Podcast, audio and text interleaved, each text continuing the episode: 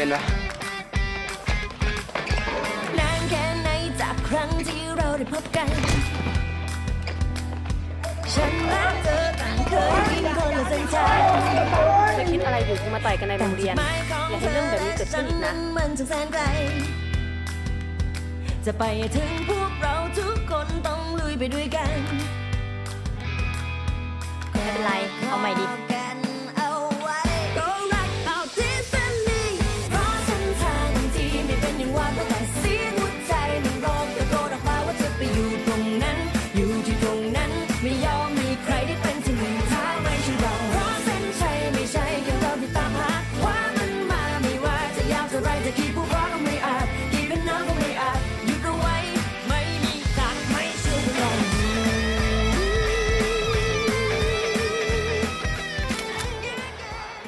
เฮ้ยพร้อมปะ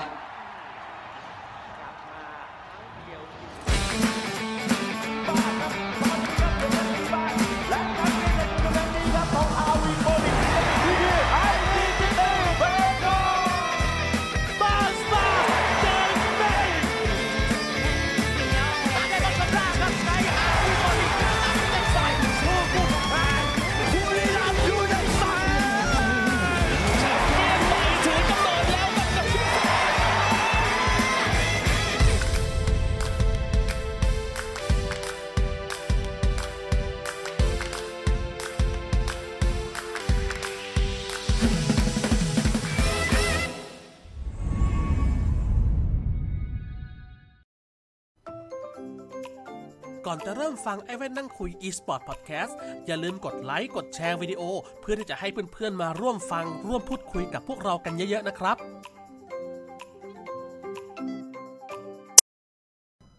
ฮัลโหลสวัสดีรู้สึกดีที่ทุกคนชอบนะครับผมนะคุ้มค่าเหนื่อยนะครับเอาละครับมีต้อนรับเข้าสู่รายการไอ้แว่นนั่งคุยนะครับผมนี่คือเอพิโซดที่18กันแล้วกับ RoV Pro League ซีซั่นไม่ใช่ซีซั่นติดต้องบอกว่าฤดูร้อนนะครับผม2020นั่นเองนะครับก็อยู่กับผมซันวอลนะครับแล้วก็นายหม่อมกับเฮียโก้เหมือนเดิมนะสวัสดีทุกคนด้วยนะครับผมอยู่ๆผมก็เปิดไปจะได้กลับเพื่อนไหลน้ำตาจะไหลเอาสาระเลยคือวันนี้เดี๋ยวเราจะเน้นไปที่แมตช์3เนาะเพราะว่า1กับ2เนี่ยไม่ได้มีอะไรมากนะครับก็จะเอาจริงๆแมตช์3เกมที่ว่าน่าจะมีเรื่องให้คุยกันเยอะอยู่แล้วก็เราจะแบบเมื่อวานนะเฮียเนาะหม่อมนะก็คือเราไม่ได้ดูเกมอย่างเดียวอะเราตอบคำถามที่คนน่ะอยากรู้ด้วยว่ามันอะไรมันเป็นช่วงท้ายซีซั่นหลังใช่คนเฮ้ยเฮียเราก็เฮียปรับกองเซนเซอร์เฮียโดนกองเซนเซอร์อาจจะเป็นเซนซิทิวิตี้วันนี้เฮียอยู่บนมือถือไงเฮียไม่ได้ใช้คอมนะครับดังนั้นวันนี้อาจจะมีความแปลกนิดนึงเดี๋ยวรอเฮียแก้เซนซิทิวิตี้นิดนึงทดสอบได้ยินเนาะยังหาอยู่บ่มาละเดี๋ยวเร่งเสียงเฮียให้ถ้าเกิดคราวนี้เปลี่ยนจากแหว่งเป็นเสียงข้างนอกเข้าเยอะแทนก็บอกด้วยจะได้ไปปรับเซนซิทิวิตี้ต่อตอนนี้ยังไม่มีมือถือมันอาจจะไม่ชินเท่าไหร่ตอนนี้ยังไม่มีโอเคนะก็ก่อนอื่นเลยนะครับที่เราจะเข้าไปไลฟ์ช่วยให้ทุกคนเนี่ยขอให้ช่วยเช็คเสียงพวกเราหน่อยว่าเสียงใครเบาไปดังไปหรือเปล่าช่วยบอกพิมพ์บอกหน่อยนะครับจะได้แก้ถูกนะเพราะว่าตอนนี้เราทำกัน 2-3 คนเนี่ยเราทำกัน3คนแหละรายการนี้ไม่มีหลังบ้านนะครับทำกันเองนะครับดังนั้นบอกให้เราพวกเราด้วยเอาละวันนี้ก็ทัวลงตามคาดนะตามคาดจริงๆไม่ว่าผลมันจะเป็นยังไงสุดท้ายก็ไม่สามารถหยุดทัวร์ได้ปี๊บโอ้ยทัวร์จริงนะครับผมอ่ะเรามาคุยกันดีกว่าแต่วันนี้อัปเดตสกอร์กันเล็กน้อยนะครับก็จะเป็น EVO 30 KOG แล้วก็ตัวของทางด้าน Talon เนาะ30 Workpoint นะครับดังนั้นเราก็จะไม่ได้พูดอะไรเยอะกับในตัวของ2แมตช์แรกนะครับแต่ว่านี่แหละครับที่เราจะพูดกันหนักๆคือบุรีรัมย์ Esports กับ Bob Bacon Time นะครับซึ่งเกมนี้สกอร์จบที่ 3-0 เหมือนกันแต่ว่าเป็น 3-0 ซึ่งน่าจะมีเรื่องให้พูดค่อนข้างเยอะทีเดียวนะครับผมใช่โอเคมันเป็น 3-0 ที่เหมือนจะสูสีอีกแล้วเหมือนรอบแรกเลยเหมือนจะสูสี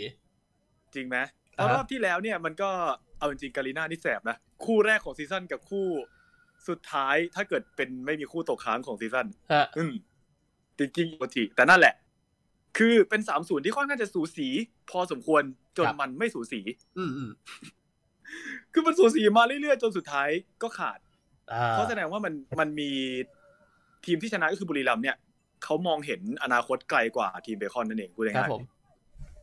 นะ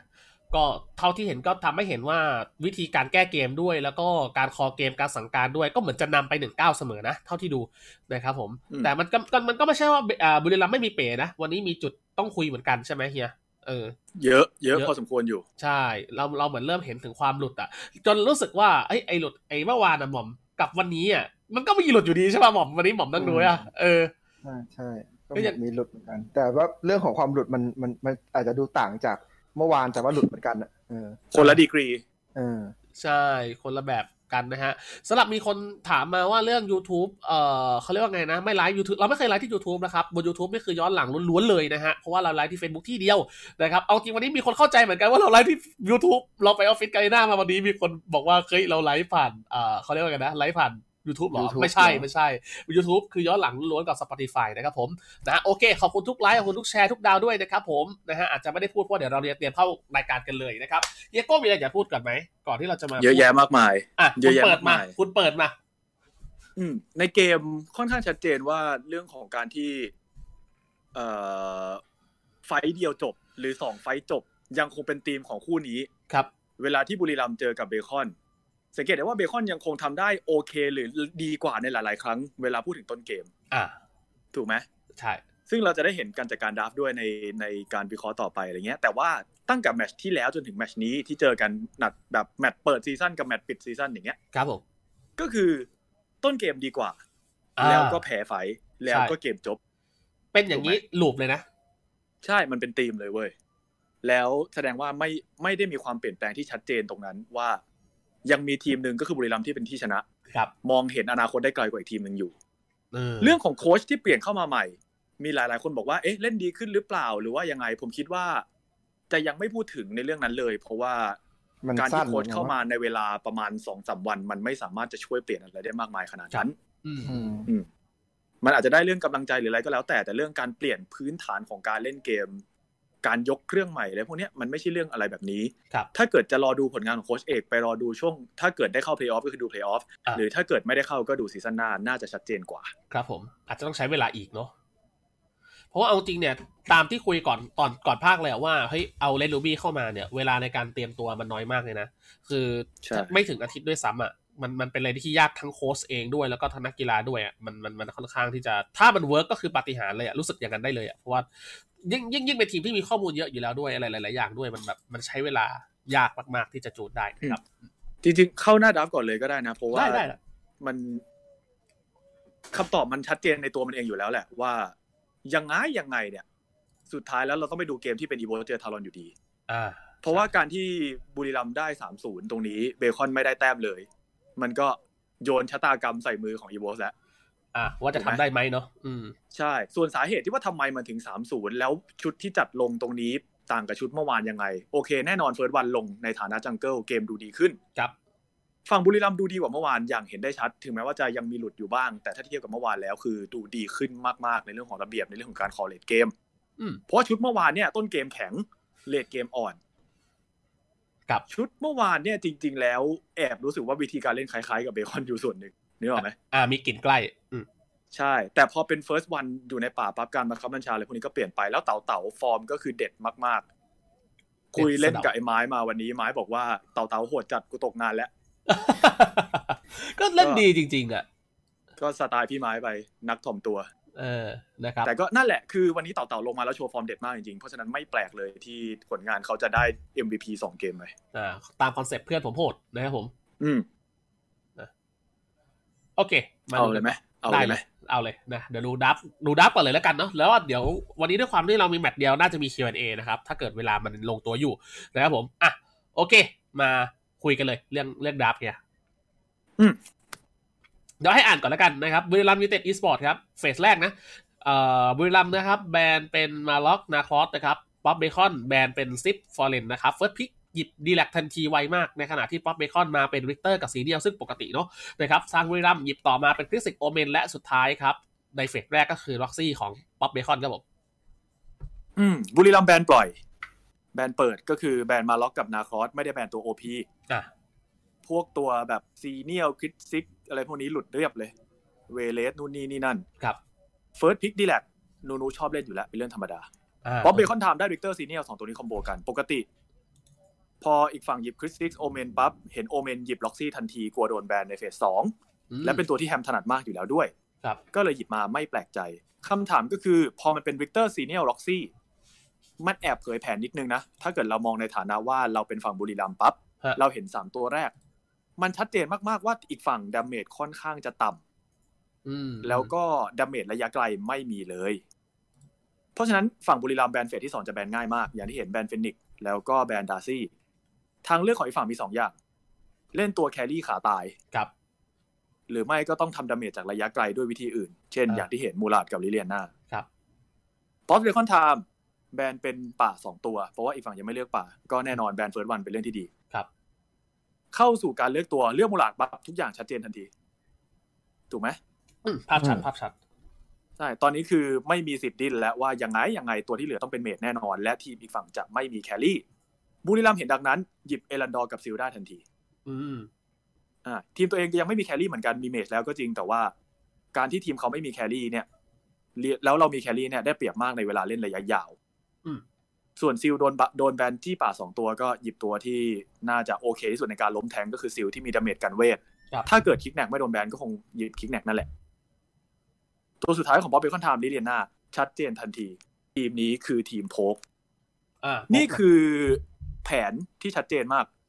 ว่าฝั่งของเบคอนมีแท้ง3ตัวหน้าแต่จะใช้เพื่อยันแล้วหนีไม่ได้ใช้เพื่อเล่นทีมไฟมูลาดกับลิเลน่าไม่สามารถเล่นทีมไฟใหญ่ๆได้โดยตรงมูลาดพอทำได้อยู่แต่ต้องมีที่ให้เก็บสแต็กส่วนลิเลน่าเป็นตัวที่ทีมไฟยาวๆไม่ค่อยเก่งเท่าไหร่ใช่นี่คือดราฟของพอเบคอนไทม์เล่นดราฟแบบพก เน้นตอดแล้วหนีฝั่งบุรีรัมย์ยูไนเต็ดเป็นฝั่งที่ได้เปรียบกว่าในเรื่องทีมไฟระยะยาวเพราะมีตัวดาเมจต่อเนื่องแบบเอรันดอร์แล้วก็มีตัวเก็บตัวนิ่มแบบซิลซึ่งซิลเกมนี้ดีมากเพราะมันโดดข้ามแทงได้หมดเลย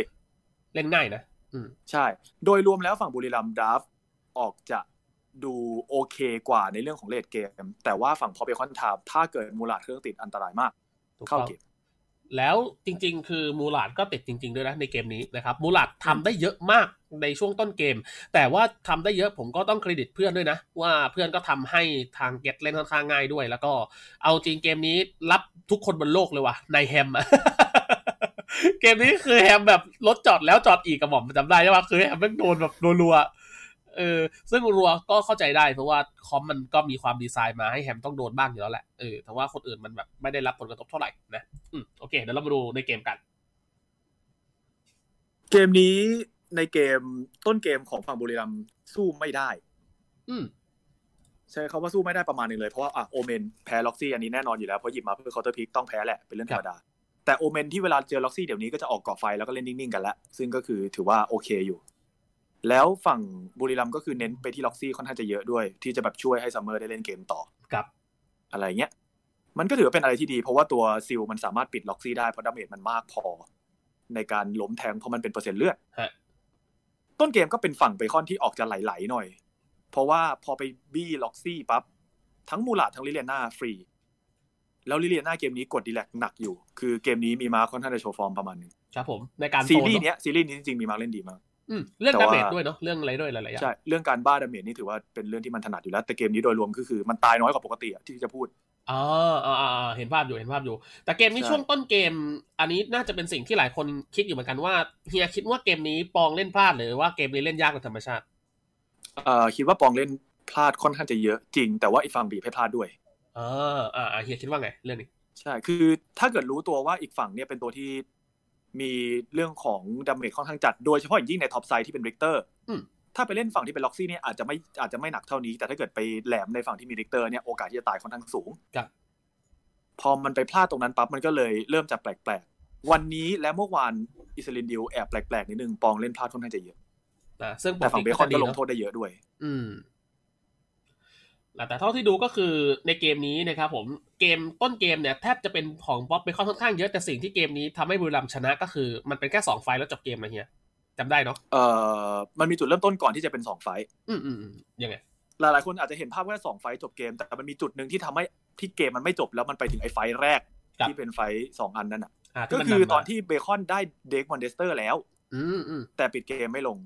เพราะว่าล็อกซี่พยายามจะเดินเข้าไปเช็คบัฟฟ้าของอีกฝั่งแล้วโดนจับครับผมเสียมังกรฟรีตรงนั้นเรื่องใหญ่อยู่ถ้าจำไม่ผิดนาทีที่13ใช่ป่ะผมจำได้ไหมน่าจำไม่ได้เหมือนกันน่าช่วงประมาณ10นาทีนั่นแหละ13นะถ้าจำไม่ผิดเพราะว่าเมื่อกี้ก่อนเริ่มไลฟ์แอบเข้าไปมองเลยเหมือนกันตอนนี้อาจจะวานหน่อยถ้าเรื่องนาทีเท่าไหร่อาจจะพิมพ์บอกหรือบอกพูดบอกผมหน่อยเพราะว่าตอนเนี้ยโอ้เลยใหม่แม่งทำผิดได้ยินกลัวไม่ระเบิดเหมือนแบบต้องใช้ระบบ2เครื่องไงเพราะว่าเครื่องนี้มันเครื่องเก่าโอเคก็เลยประมาณว่าอาจจะเปิดเบราว์เซอร์โคมไปดูแชทได้นะแต่เปิดโคมอีกอันไม่ได้เพราะว่าเดี๋ยวมันบึ้มนะครับผมโอเคนะประมาณ13นาทีเนาะปรับให้นะครับผมนี่ไงมาก่อนประมาณ13นาทีประมาณใช่ตอนที่ดักสลิกก็ตายแล้วเรียกเดรมอเดสเตอร์ด้านล่างเกมของเบคอนกำลังนำอยู่การเงินอาจจะนำไม่เยอะแต่การที่เงินของทั้งมูราดแล้วก็ลิเลียน่าพอจะมีเนี่ยจริงๆแล้วควรจะเป็นหายนะของบุรีรัมย์แล้วเกมนี้จริงๆเบคอนควรชนะมากแต่พลาดเองหลุดมือเนี่ยดูพื้นที่ในแมปลองกดพอสเอาไว้ตอนประมาณ13นาทีเรามีเดรมอเดสเตอร์ถ้าเราเป็นพอเบคอนเกมกำลังนำเรามีมูราดเรามีลิเลียน่าสิ่งที่มูราดและลิเลียน่าต้องการคือทำดาเมจฟรีแล้วหนีวิธีเดียวที่จะทำแบบนั้นได้คือเราต้องรู้ว่าอีกฝั่งอยู่ที่ไหนครับแล้วเดฟมอเดสเตอร์เป็นตัวที่ทำให้เกิดสิ่ง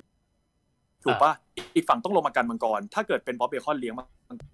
ฝั่งบุรีรัมย์จะเล่นยากมากๆครับใช่มันเป็นภาพเดียวกับที่บุรีรัมย์เคยทำใส่ทารอนตอนที่เอาเดฟมอเดสเตอร์มาแล้วเอาเอลสูกับแลสตอดมันควรจะเป็นภาพเดียวกันที่เบคอนได้เล่นแต่พอเสียคนไปคนนึงที่บัฟฟ้าตรงนั้นก็คือล็อกซี่จอดช็อตนี้แฮมพลาดไปก็เลยเสียมังกรตรงนั้นฟรีแล้วไอ้การที่เขาไม่มีแครี่เนี่ยมันขึ้นบ้านยากมากเลยนะการที่มีทั้งดีแลกการที่มีทั้งชื่ออะไรนะเต่าเอรันดอร์เวฟเคลียร์ค่อนข้างจะเซฟจากระยะไกลทำให้การที่พอเบคอนไทม์ที่มีแครี่จะขึ้นบ้านเนี่ยไม่ใช่เรื่องง่าย ต้องอาศัยเดรกมาเดสเตอร์พอได้ตัวแรกมาแล้วดันปิดเกมไม่ได้อย่าว่าแต่ปิดเกมไม่ได้เลยไม่ได้ป้อมด้วยซ้ำเพราะว่าเกมมันชะลอลงไปจากความผิดพลาดตรงนี้มันเลยเป็นช่วงเวลาให้บุรีรัมย์ได้ห้ามเลือดตัวเองได้เบรกนะเพราะตอนนี้จริงๆเป็นช่วงเวลาที่บุรีรัมย์กำลังเลือดไหลอยู่เขาต้องการช็อตนึงอ่ะเพื่อที่จะให้เกมมันนิ่งเพราะว่าเขาก็มีวิธีชนะอยู่ก็คือการจับตัวโพกให้ได้ครับฝั่งเบคอนถ้าเกิดโพกแล้วหนีไม่ได้ต้องโดนบังคับไฟเขาก็สู้ยากเหมือนกันช็อตนี้คือเรื่องใหญ่มากๆอ่ะโอเคเดี๋ยวไปให้ดูต่อนะครับขอบคุณน้องบอลสำหรับ500ดาวด้วยนะครับขอบคุณทุกคนที่ช่วยแชร์ด้วยนะจ๊ะโอเคนะขอบคุณวานน้อยด้วยที่ก่อนหน้านี้ส่งมาให้นะจ๊ะใช่นะทุกคนด้วยนะครับผมเอาจริงเนี่ยก็ค่อนข้างที่จะหม่อมคิดว่าไงอ่ะคือปัญหาของเขาอีกอย่างที่คนคิดว่าไอ้การไม่มีตัวตีบ้านมันเกี่ยวอะไรมากน้อยขนาดไหนหม่อมในความคิดหม่อม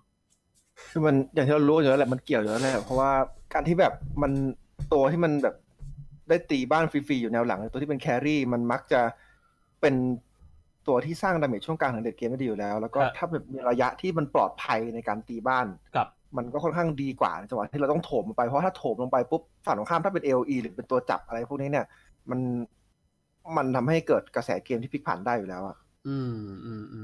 ซึ่งมันกลายเป็นว่าเหมือนแบบสถานการณ์ที่ได้เปรียบแต่เหมือนก็จะได้ไม่สุดเพราะว่าฝั่งนู้นก็ไม่ได้รู้สึกเดือดร้อนอะไรในการกันด้วยเนาะเพราะว่าตัวตีบ้านมันไม่มีอะไรประมาณนั้นใช่วิธีที่ว่าไปผมจะบอกว่าจริงๆแค่แบบแค่ฝั่งบุรีรัมย์ยูไนเต็ดมีดีแลกตัวเดียวก็ทำให้เบคอนปกติต่อให้มีแครี่มันก็ขึ้นบ้านไม่ง่ายแล้วถ้าหยิบแครี่มามันก็ไม่ได้ว่าขึ้นบ้านง่ายขนาดอยู่แล้วคือเจเนซิสบาเรียมันกันได้ในเวฟ2เวฟอยู่แล้วอะไรเงี้ยแต่คราวนี้ยิ่งแบบไม่มีตัวแถวหลังที่เป็นแบบแครี่อีกก็ยิ่งแบบสร้างความลำบากใจไปอีกมันก็เลยยิ่งหนักนะแต่ตามปกติแล้วอ่ะเฮียคืออันนี้ถามฝั่งเฮียมากนะคือด้วยการที่ว่าปกติคอมเนี่ยไอริเลน่ามูลาดเนี่ยไม่ใช่เรื่องใหม่เลยมันเคยเกิดขึ้นมาในการแข่งขันระดับโปรอยู่แล้วถูกป่ะคือมันสามารถเล่นฟอสไฟกดดันได้ในการที่ทำโป๊กให้ฝั่งตรงข้ามแต่ว่ามันเป็นเพราะว่าบุรีรัมย์ยืนดีหรือยังไงเฮียทำไมเหมือนแบบเขาโป๊กได้ไม่สุดเท่าที่ควรหรือว่าเพราะอะไรในความคิดเฮียมันไม่ใช่ฟอสไฟกดดันมันฟอสให้เขาต้องมายืนในจุดที่เราต้องการแล้วก็ทำดาเมจฟรีเขาไม่ต้องการให้เกิดไฟพูดง่ายๆสังเกตดีๆเบคอนแทบไม่เกิดไฟเลยใช่มันบีบพื้นที่ใช่ส่วนใหญ่ถ้ามากกว่าผมจำได้ว่าดราฟเนี้ยทั้ง5ตัวเลยนะของป๊อปเบคอนอ่ะเคยเป็นดราฟที่โค้ชเอกดราฟให้เดวิต้ามาแล้วด้วยอันนี้ผมไม่ชัวร์ 100% นะแต่ว่าเหมือนว่าเป็นดราฟเนี้ยทั้งชุดเลยก็คือเคยเล่นแล้วประสบความสำเร็จมาแล้วแหละแล้วก็คือเหมือนโค้ชเอกก็น่าจะรู้ว่าตัวเองจะต้องเล่นยังไงกับดราฟแบบนี้อะไรเงี้ยแต่นั่นคือมันคือแพทก่อนแล้วอ่ะค่อนข้างเก่านะแต่ว่าทิศทางหรือ direction ในการเล่นอ่ะมันไม่ต่างกันหรอกเอาจริงๆแล้วก็คล้ายเลยแหละนะคล้ายมากๆนะครับแต่ว่าความโกลาหลมันเริ่มจากช็อตประมาณ15นาทีนะครับพอดแคสต์นี่คือหลังจากที่เฮียโก้เล่าให้ฟังเนาะเรื่องการได้เปรียบแบบได้แบบไม่สุดจากการที่ได้เดรกนะครับความหายนะจริงๆของเกมนี้มันเริ่มมาอีกจากประมาณ15นาทีนะครับในช่วงที่มีไฟด้านล่างนะครับทางบุรีรัมย์เนี่ยจะเข้าไปบวกทางตัวของซีเนียลของมอสนะครับแต่ในขณะเดียวกันก็ซัมเมอร์เนี่ยปักตัวของ Red Embrace ไปที่ล็อกซี่ที่แฮมก่อนเลยในขณะที่แครี่กล้องนะครับผมก็พุ่งเข้ามาเพราะเห็น First One ยืนแพรมอยู่ข้างหน้านะครับเป็นคนเปิดเองทีนี้เก็ตรู้ว่าเต๋าอยู่ในพุ่มซ้ายนะครับพยายามเข้าไปบวกข้างใน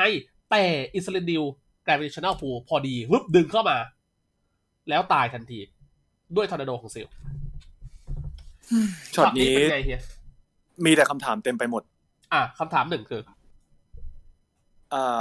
ซีเนียลอยู่ฝั่งเดียวกับทีมเพราะว่าฝั่งบุรีรัมย์เนี่ย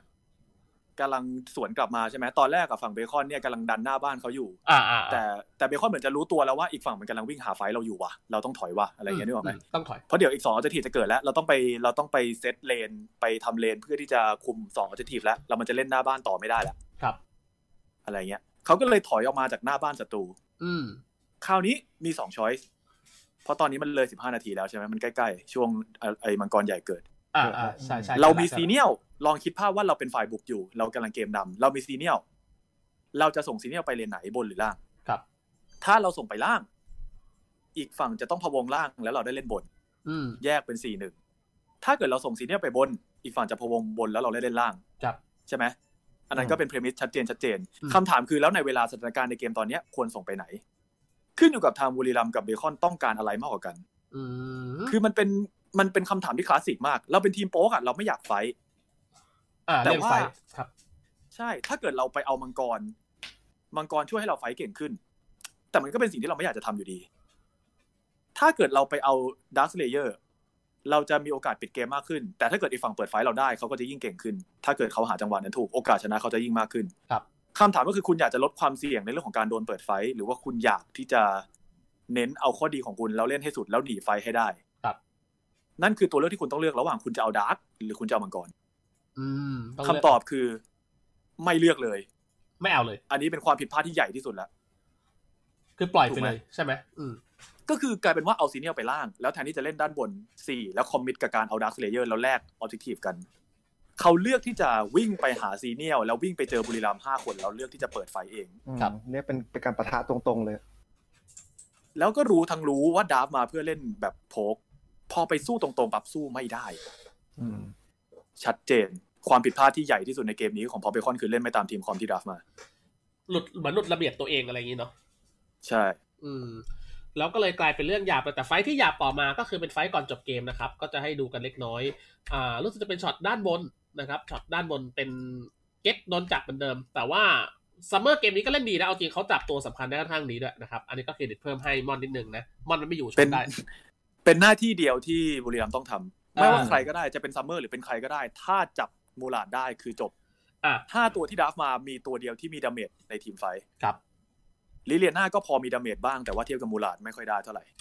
แล้วทีมเขาไม่มีแครี่ย้ำอีกครั้งหนึ่งตัวที่เหลือเป็นตัวแทงหมดร็อกซี่ชื่ออะไรนะริกเตอร์หัวเทาๆริกเตอร์บิลมาเป็นค่อนข้างแทงมีดาเมจชิ้นเดียวคือมูรามาสักไม่พอซัพพอร์ตเป็นซีเนียลไม่มีดาเมจถ้าฆ่ามูลาดได้เกมจบนะดาเมจมันไปกองกับมูลาดเยอะไปนะในช่วงกลางเกมนะครับช็อตนี้คือเป็นช็อตที่ซีลเฟิร์สวันตีนกอยู่นะครับแล้วทางตัวของเหมือนเดิมภาพเดิมเลยคุณผู้ชมก็คือเห็นแล้วว่าเฟิร์สวันนะเปิดโผล่มาแครี่กล้องเป็นฝ่ายที่เข้าไปจ้วงเฟิร์สวันก่อนนะครับพอเข้าไปจ้วงเสร็จปุ๊บเหมือนใช้เป็นตัวล่อเลยคุณผู้ชมดูโพซิชันการยืนของซัมเมอร์ไม่มีใครไปเช็คข้างบนเลยหม่อมเห็นไหมผมจะบอกว่าช็อตเนี้ยจริงๆมันเป็นตั้งแต่ช็อตที่จังหวะที่ถอยลงมาหลังจากได้บ้านล่างอ่ะแล้วมาเซตคือม่อนมาเซตรอตรงเนี้ยตั้งแต่ตอนแรกแล้วเหมือนคุยกันแล้วอะว่ามาโซนหน้าดักเลยแล้วให้ม่อนอะมาสแตนบายรอตรงจุดนี้แล้วคือคิดว่าน่าจะรู้กันแหละว่ายังไงเกตต้องเล่นตรงนี้แน่ถ้าจะมาไฟท์กันแถวนี้อะไรเงี้ยก็คือดักรอไว้เลยมันดักรอไว้ตั้งนานมากแล้วอะแล้วค่อยมาเซตเพลย์ทีหลังอะนะแต่ตัวที่คุณเข้าไปล้วงอ่ะถือแล้วดักเบสซิ่งอยู่นะนั่นแหละดาร์คเบสซิ่งกับก่อเกิดด้วยประเด็นแล้วแถมแบบเอาติก็ถ่วงเวลาได้อีกเนี่ยถ่วงไปอีกเนี่ยถ่วงอย่างนั้นแล้วเห็นป่ะพอเกตกลับมาก็โดนซัมเมอร์ใช้เดดแอมเบสแล้วเรียบร้อยโดนจับคือจบตอนนั้นที่พูดไว้สุดแล้วที่เหลือก็คือเต่ากานูนุเดินเข้ามาแล้วซีเนียร์พยายามลงแล้วแต่ว่าดาเมจมันเยอะเกินไปก็ตายตรงนั้นทันทีนะครับไฟนั้นก็เลยจบเลยเป็นการเลือกไฟที่ผิดพลาดทั้ง2ครั้งเลยไอ้2ไฟที่เขาพูดกันว่า2ไฟจบเนี่ยก็คือเป็นการเลือกไฟที่เบคอนเลือกเองแล้วผิดพลาดทั้งคู่การที่ทีมเรามีซีเนียลเนี่ยเราไม่จำเป็นต้องเลือกไฟเขาถูกปะเขาอ่ะต้องเป็นคนวิ่งหาเราเองแล้วเราถึงลงใช่ครับนี่คือเรื่องใหญ่มากๆที่เกิดขึ้นแล้วทำให้ทีมเขาชัยชนะหลุดมือแล้วหลุดยาวไปเลยจบเกมเลยทีนี้นะครับมาสรุปรวมกันในเกมที่1นะเอาจริงเฮียมองว่าเฮียกับผมมองเหมือนกันไหมคือความน่าเสียดายของเบคอนในเกมนี้น่าจะชนะมันมีความผิดพลาดใหญ่3ครั้งเต็มๆถามว่าควรชนะไหมก็คือทำมาดีพอสมควรได้ดาร์คสเลเยอร์หลังจากนั้นควรจะชนะได้ควรจะปิดได้ถ้านิ่งพอนิ่งไม่พอหม่อมเหรอครับคิดว่าไงผมก็คิดคล้ายๆเฮียแหละแต่ว่าผมก็ถือว่าเข้าใจเบคอนนะเพราะว่า1คือเขาก็รู้ตัวแหละว่า1คือแล้วมันไม่ได้มีแครี่อย่างที่เรารู้กันแล้วพอมันพลาดไปครั้งแรกปุ๊บมันเหมือนกับมันคือการต้องแก้หน้างานอะไรเงี้ยแล้วบางทีพอการที่เราแก้หน้างานเนี่ยมันไม่ได้สติ๊กอยู่กับแพลนเดิมที่วางเอาไว้อะไรเงี้ยเมื่ออารมณ์แบบว่า1แผน1มันล่มไปแล้วอะไรเงี้ยอาจจะต้องมองแผน B หรือต้องแบบมองแผน C ไปเลยอะไรเงี้ยเบคอนอาจจะมองแบบนั้นก็ได้มันเลยทำให้แบบไม่อยู่กับสิ่งที่ในตอนแรกที่ทำมาแล้วทำได้ดีอะไรเงี้ยนะถามว่าเกมนี้ไม่คิดว่าบุรีรัมย์นิ่งและฉลาดกว่าเราก็เห็นอยู่แล้วว่าเขานิ่งก็ใช่ไงก็ใช่แหละก็นิ่งไม่พอไงอีกฝั่งดิ่งกว่าไงฉลาดกว่าก็เลยชนะตามนั้นนะครับก็คือก็ถึงบอกว่ามันก็เป็นความผิดพลาดของเบคอนด้วยแล้วก็เป็นความฉลาดของคนที่เห็นโอกาสนี้แล้วนิ่งกว่ามันเป็นเรื่องธรรมดามากเลยก็เลยไม่ได้พูดนะแล้ว การแข่งขันมันเหมือนขับรถแข่งกันนะครับเหมือนแบบเราไม่ได้ดูว่าอีกฝั่งนึงโยนเขาเรียกอะไรโยนลูกบอลออกจากสนามเองหรืออะไรไม่ใช่มันเหมือนฟุตบอลแค่ตอนที่มันเป็น2ทีมแข่งกันมากกว่าแต่ถ้าเกิดเราพูดถึงเรื่องของการเปรียบเทียบอะไรพวกเนี้ยมันคือเรื่องของการที่ทั้ง2ทีมกำลังวิ่งสุดแรงทั้งคู่แต่อีกทีมนึงคือไม่ได้ยืนเฉยๆอ่ะคืออีกทีมนึงก็วิ่งอยู่เหมือนกันแล้วเขาวิ่งได้เขาวิ่งได้นานกว่าเขาวิ่งได้ไกลกว่าครับไม่ใช่ว่าทีมนี้แค่วิ่งแล้วสะดุดล้มหัวแตกเองไม่ใช่มันคือก็วิ่งสุดแรงแล้วแค่อีกฝั่งเขาวิ่งได้เร็วกว่าแล้วเขาไม่ล้มวิ่งดีกว่าอะไรอย่างนี้นะครับผมใช่นะก็คือรู้สึกว่ามันน่าจะเป็นอะไรที่น่าจะเข้าใจกันได้MVP ก็เลยเป็นของซัมเมอร์นะไฮมอนมันทำหน้าที่ตัวเองได้ดีนะครับซัมเมอร์เกมนี้นะครับเพราะว่าเอาจริงถ้าเกิดว่าเกสเซิร์ฟไม่โดนจับนะครับก็น่าจะมีปัญหาอยู่ยาวๆแน่นอนนะครับผมอ่ะโอเคมาดูเกมที่2กันนะครับเกมนี้เป็นเกมคลิสติกเฟิร์สพิกจากบุรีรัมย์นะครับผมอ่ะเดี๋ยวเราขอกอสักครู่หนึ่งนะครับผมคนที่ดูแต่วิดีโอย้ำอีกครั้งนะว่าอย่าไปดูเยอะนะครับเพราะว่าเรารอไว้ดูข้อมูลเองด้วยนะครับผมโอเคมาดูกันนะครับตัวเกมที่2นะครับผมทางตัวของบุรีรัมย์นะครับเอาว่าไงเนี่ยมีคนถามถึงเกมแรกว่าคิดว่าเบคอนดราฟพลาดไหมที่เทมันก็ไม่ถึงกับพลาดขนาดนั้นเพราะว่าแผนลิเลียนหน้ามูรามันเล่นได้แต่จังหวะเด็ดขาดมันไม่พอแค่นั้นเองมันขาดเนาะใช่มันมีวิธีที่จะทำให้เล่นง่ายกว่านี้ไหมมันก็อาจจะมีแต่ว่าเนื่องจาก3ตัวแรกมันมาเป็นริกเตอร์ซีเนียร์แล้วก็ด็อกซี่แล้วอ่ะการที่จะหยิบแครี่มันก็เป็นไปได้ยากมากแล้วไงนะจะหยิบแครี่ป่าเกมนี้ก็ไม่ต่างกับมูราเท่าไหร่สวัสดีโค้ชป้อมด้วยนะครับมิตรกันนะฮะสวัสดีครับผมสวัสดีป้อม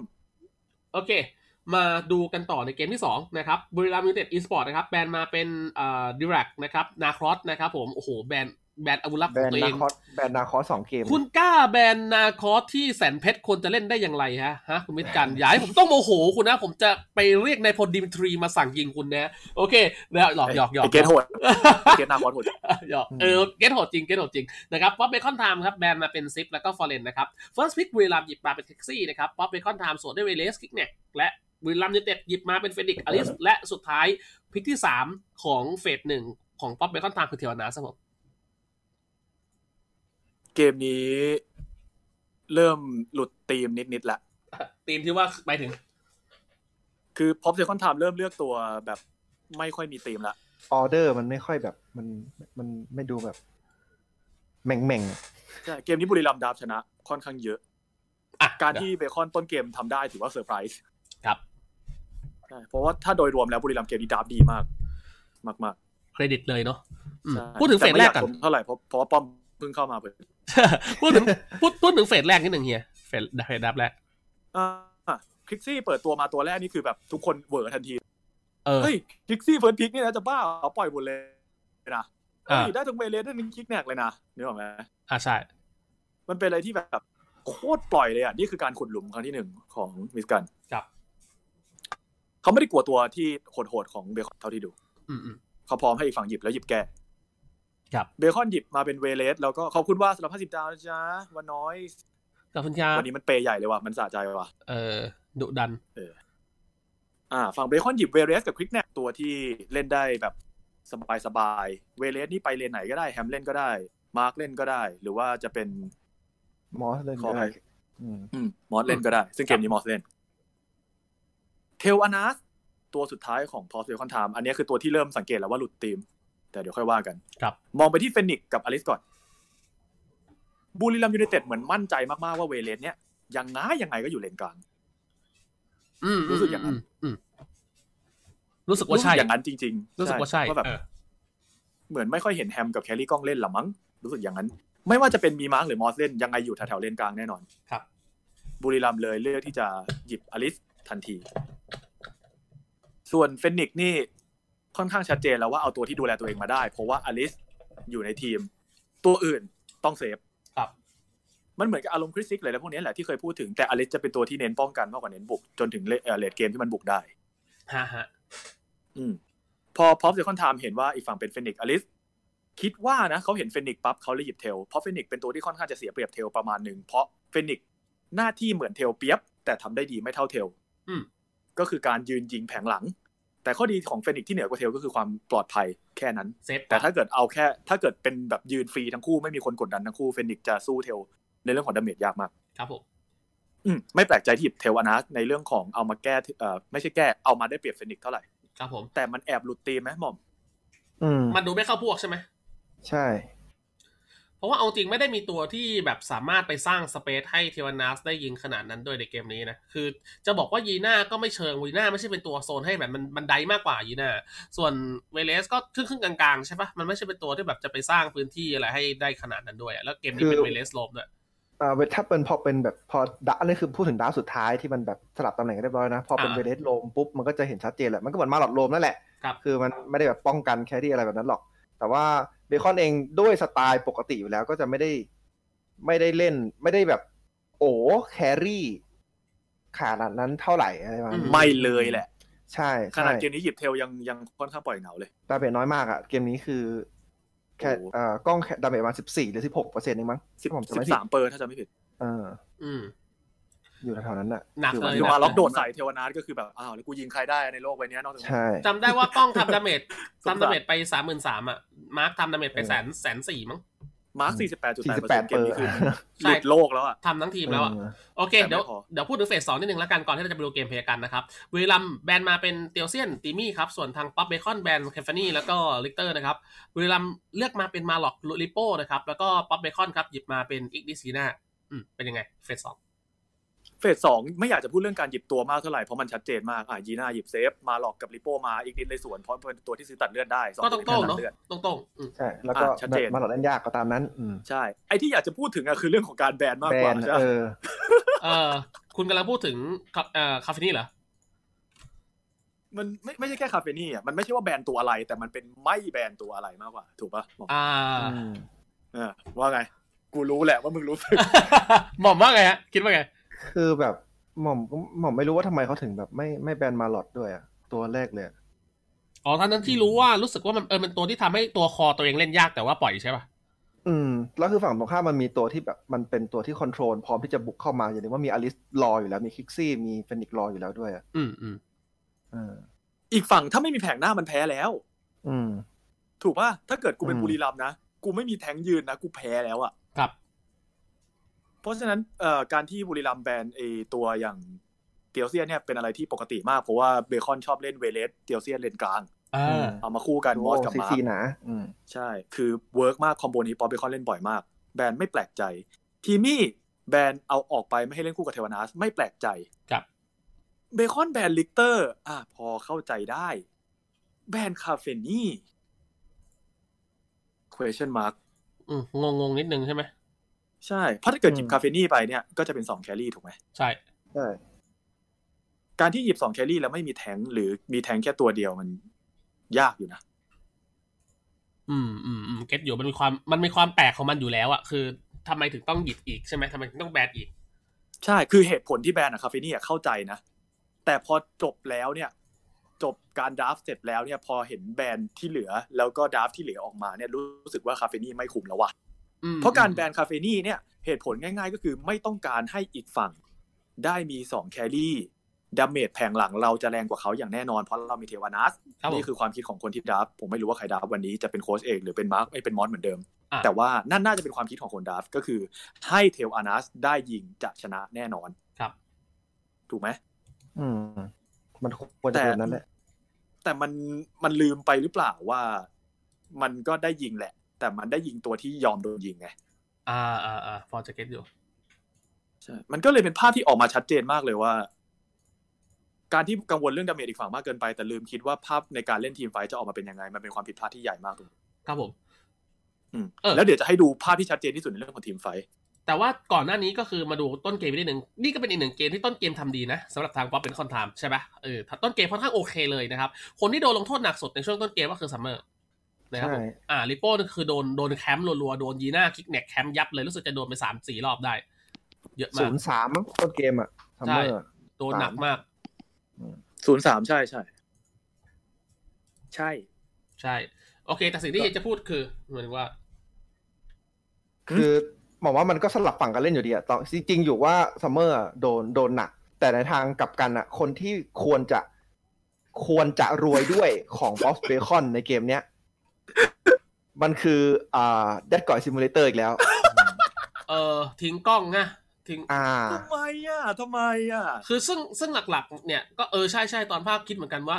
เหมือนทุกคนเหมือนแบบทิ้งเอาทรัพยากรไปเทหาตัวของซัมเมอร์ทั้งๆที่แบบตัวดาเมจหลักๆที่ทีมจะต้องพึ่งพาก็คือเทวนัทแต่ว่ากลายเป็นเหมือนแบบมันดูโลกไปหมดเลยอ่ะทุกคนดูแบบดูไปดูทางเล่นทางอื่นอ่ะคือจริงอยู่ว่าตอนที่รับมาสุดท้ายเป็นอีกนี้ผมก็มองว่าดีมาหลอดเล่นยากลิโปเล่นยากขึ้นอลิสเล่นยากขึ้นก็ถือว่ามันก็ออกมาโอเคแล้วก็เขาพยายามแบบต้นเกมจริงถามว่ามูฟของป๊อปเบคอนที่แบบไปย้ำม่อนไปย้ำซัมเมอร์เพื่อแบบโอเคเอาป้อมไวหรืออะไรไวเนี้ยมันก็ไม่ได้ผิดอะไรแต่แบบหลังจากนั้นมากกว่าคือกล้องก็ยังแบบโดดเดี่ยวโดดดายร้องเลแอบรู้สึกผิดว่ะแอบรู้สึกว่ามันผิดว่ะหม่อมเห็นด้วยนะว่าไปยำลิปโปว่าดีแล้วแต่ไม่เห็นด้วยว่ามันเป็นทางเลือกที่ดีที่สุดความเห็นที่แตกต่างกันว่าไงต่อให้ยีน่าไม่ชนะเลนเลยอะสมมติแบบต่อให้เสมอเลยเสียเปรียบนิดหน่อยก็ได้ถ้าเกิดเลนล่างมาล็อกอดเล่นเกมเพราะเทวนาสมันกดมาล็อกโดยธรรมชาติอยู่แล้วแต่เกมนี้มาล็อกไม่โดนกดเพราะว่าเทวนาสไม่กล้าเล่นเพราะเพื่อนไม่อยู่ทางนั้นใช่ไม่โดนบี้ใช่ไหมหม่อมเพิ่งเห็นพลังแฝงแคลิกองด้วยเคอร์สเดทใช่มันกดเละเลยนะเว้ยยืนคนเดียวแล้วก็เอาเคอร์สเดทมานี่ก็คือจริงๆอ่ะน่าจะกดได้เลยแหละใช่เพราะว่าว่าไงเนี่ยตอนนี้จำยุคนั้นได้ไหมซันจำยุคที่ซีซั่น3ได้ไหมตอนที่วาลไฮกับเทวนาทเพิ่งเข้ามาในเมตาเพื่อดีดมาล็อกเพื่อเอามาล็อกออกอ่ะใช่เพราะมันมียุคนึงที่มาล็อกครองโลกอยู่แล้วเทวนาทกับวาลไฮเข้ามาเพื่อถีบมาล็อกออกจากเมตาจำได้ปะจำได้ก่อนที่มาล็อกมันจะหนีไปอยู่เลนกลางอ่ะนะคือเทวนาทมันเป็นตัวที่ตบมาล็อกขาดมากหนึ่งถ้าไม่มีตัวมายุ่งแต่ประเด็นคือเขาแต่เกมนี้มันแคลรี่กล้องทำไม่ได้เพราะว่ามันไม่มีเพื่อนอยู่ใกล้ๆเขาก็ไม่กล้าเล่นดิถูกป่ะเขาก็ต้องเซฟตามสัญชาตญาณใช่เพราะเพื่อนมันไปเล่นด้านบนกันหมดอีกฝั่งนึงของแมปมันไกลเกินไปที่เขาจะหวังพึ่งถ้าเกิดมีคนมาซ้อนอะไรอย่างเงี้ยใช่มันก็เลยกลายเป็นว่ามาล็อกตัวนี้โดนแบบเล่นได้อิสระเกินไปกว่าที่มันควรจะเป็นอ่ะมันคือถ้าดราฟมาเพื่อเทวนาสแบนเพื่อเทวนาสทำไมถึงไม่เล่นเพื่อเทวนาสคุณไม่พักเพื่อเทวอ่ะคุณไม่พักเพื่อเทวงงอ่ะจุดประสงค์มันคลุมเครือใช่ไหมบอกมันไม่ชัดเจนผิดไปจากตอนแรกที่ทำการหาเสียงโอ้ยบอกไม่ใช่แค่ผมแล้วล่ะครับที่เสียคลิปที่แล้วก็ IO ทำเน็ตกูตัดนะรอบนี้ถ้าตัดอีกก็มึงแล้วล่ะหม่อมโอเคมีคนถามว่าอะไรคือนัดก่อยซิมูเลเตอร์คืองี้นัดก่อยอยู่ทีมแฟตรู้ใช่ไหมแล้วทีนี้เนี่ยแกเป็นคนที่แบบลงว่าทีมแชมป์โลกทีมแชมป์โลกนั่นแหละแล้วทีนี้เหมือนประมาณว่าทีมชอบทิ้งแกคือแบบไม่ค่อยมาดูแลปล่อยให้แกเล่นคนเดียวแหละว่าง่ายนะครับแล้วนั่นแหละก็คือปล่อยแห้งนะครับผมเกมนี้ก็คือกล้องก็แห้งตัวโลดแรงเนี่ยเกมนี้กล้องก็แห้งเหมือนดัดก่อยนั่นแหละนะครับผมโอเคมาดูกันต่อคือภาพนี้จะเห็นซ้ำๆก็คือภาพซัมเมอร์โดนตีแต่คุณสังเกตไหมระหว่างที่เบคอนมาตีซัมเมอร์เห็นเสียงโหยหวนของแคลรี่กล้องข้างล่างไหมตอนนั้นภาพก็เลยงงเลยว่าเฮ้ยแล้วสรุปทีมนี้จะปั้นใครกันแน่จะปั้นให้คิกแน็กสโนบอลหรือว่าจะปั้นให้เทวนาทเป็น DPS ถูกปะคือมันก็เลยงงกับวิธีการเล่นเกมเพลย์กับการดับที่มันดูสวนทางพอสมควรนะครับเนี่ยภาพนี้คุณจะเห็นชัดเลยว่าเนี่ยสุดท้ายก็ลงมาแต่ว่าบุรีรัมย์ก็คือสลายตัวไปแล้วสิ่งที่เขาได้ไปในตอนนั้นคือได้ป้อมกับได้ซัมเมอร์ที่ได้มากกว่าแต่ข้างล่างเขาไม่ได้เสียป้อมก็จริงแต่ว่าเสียแคลรี่กล้องและเสียจุดในการที่จะได้กดรันมาล็อกไปเลยนะเฮียว่าต่อเพราะอะไรทำไมเธอต้องไปแล้วของเราที่สวยงามมันหายไปตอนไหนอะแบบทำไมวะไม่เข้าใจอะหรือว่าเพราะว่ากล้องไม่กล้าพูดหรือเปล่าหรือยังไงเพราะว่าผู้เล่นใหม่ที่เข้ามาแล้วไม่กล้าขอเนี่ยมันมีอยู่จริงนะเว้ยเยอะด้วยต้องเล่นแบบเงียบๆซึ่งกล้องมันดูเป็นคนเงียบๆได้ปะไม่ด้วยความที่เป็นแบบเหมือนน้องเล็กด้วยได้ปะผมก็เลยเป็นไปได้โอเคแบบตามเล่นตามที่พี่สั่งอะไรเงี้ยแต่ว่าบางทีในกรณีที่แบบต้องคิดเองใช่ไหมหม่อมใช่ซึ่งก็ไม่โทษฝั่งที่เหลือนะเพราะมันก็ทำได้เยอะมากเลยคนมันดีได้3คิวมันได้ป้อมมันได้ดันกลางอะไรเงี้ยคือมันก็เป็นอะไรที่ออกมาดูสวยมากแล้วอ่ะใช่คือเกมนี้แบบแทบจะเกือบ10นาทีมั้งที่แบบม่อนไม่มีบทบาทเลยซัมเมอร์แบบคือโดนปิดตายไปแล้วอ่ะแต่ทางกับการคือกล้องเองก็พยายามยืนที่สุดแล้วอ่ะเหมือนกันทำดีที่สุดแล้วเนาะแล้วเกมแล้วหลังจากนั้นอ่ะเหมือนพอจะเริ่มรู้แล้วว่าเฮ้ยจะต้องมาทำมันต้องมาช่วยกล้องแล้วว่ะมันรู้แหละเริ่มคอแล้วเริ่มรู้แล้วแต่ว่าสุดท้ายแล้วก็ทำอะไรต่อไม่ได้ละ ตอนนี้ก็คือแบบย้ำอะไรเต่าๆไม่ได้เพราะมันไปนู่นละมันอึดเกินไปแล้วใช่ไหมล่ะวอลเลตมันไม่กลัวแล้วอะถึงช่วงที่มันวอลเลตไม่กลัวแล้วอะคือเนี่ยมา2มา3ก็ไม่กลัวแล้วอะใช่ช็อตนี้ควรตายมากเลยนะแล้วก็รอดแอบเล่นพลาดอยู่แต่ว่าดาเมจแม่งขาดใช่เพราะว่าอย่างที่บอกแหละมาล็อกเกมนี้ก็อีจิตไวอะเฮียเห็นของโค้ดมันบังอยู่ก็คือรู้สึกจะเป็นเกาะ2อันเฮียกับอีจิตใช่ๆๆเกาะ2อันอีจิตคือยิงไม่ตายนั่นแหละเกาะมันโคตรเยอะเลย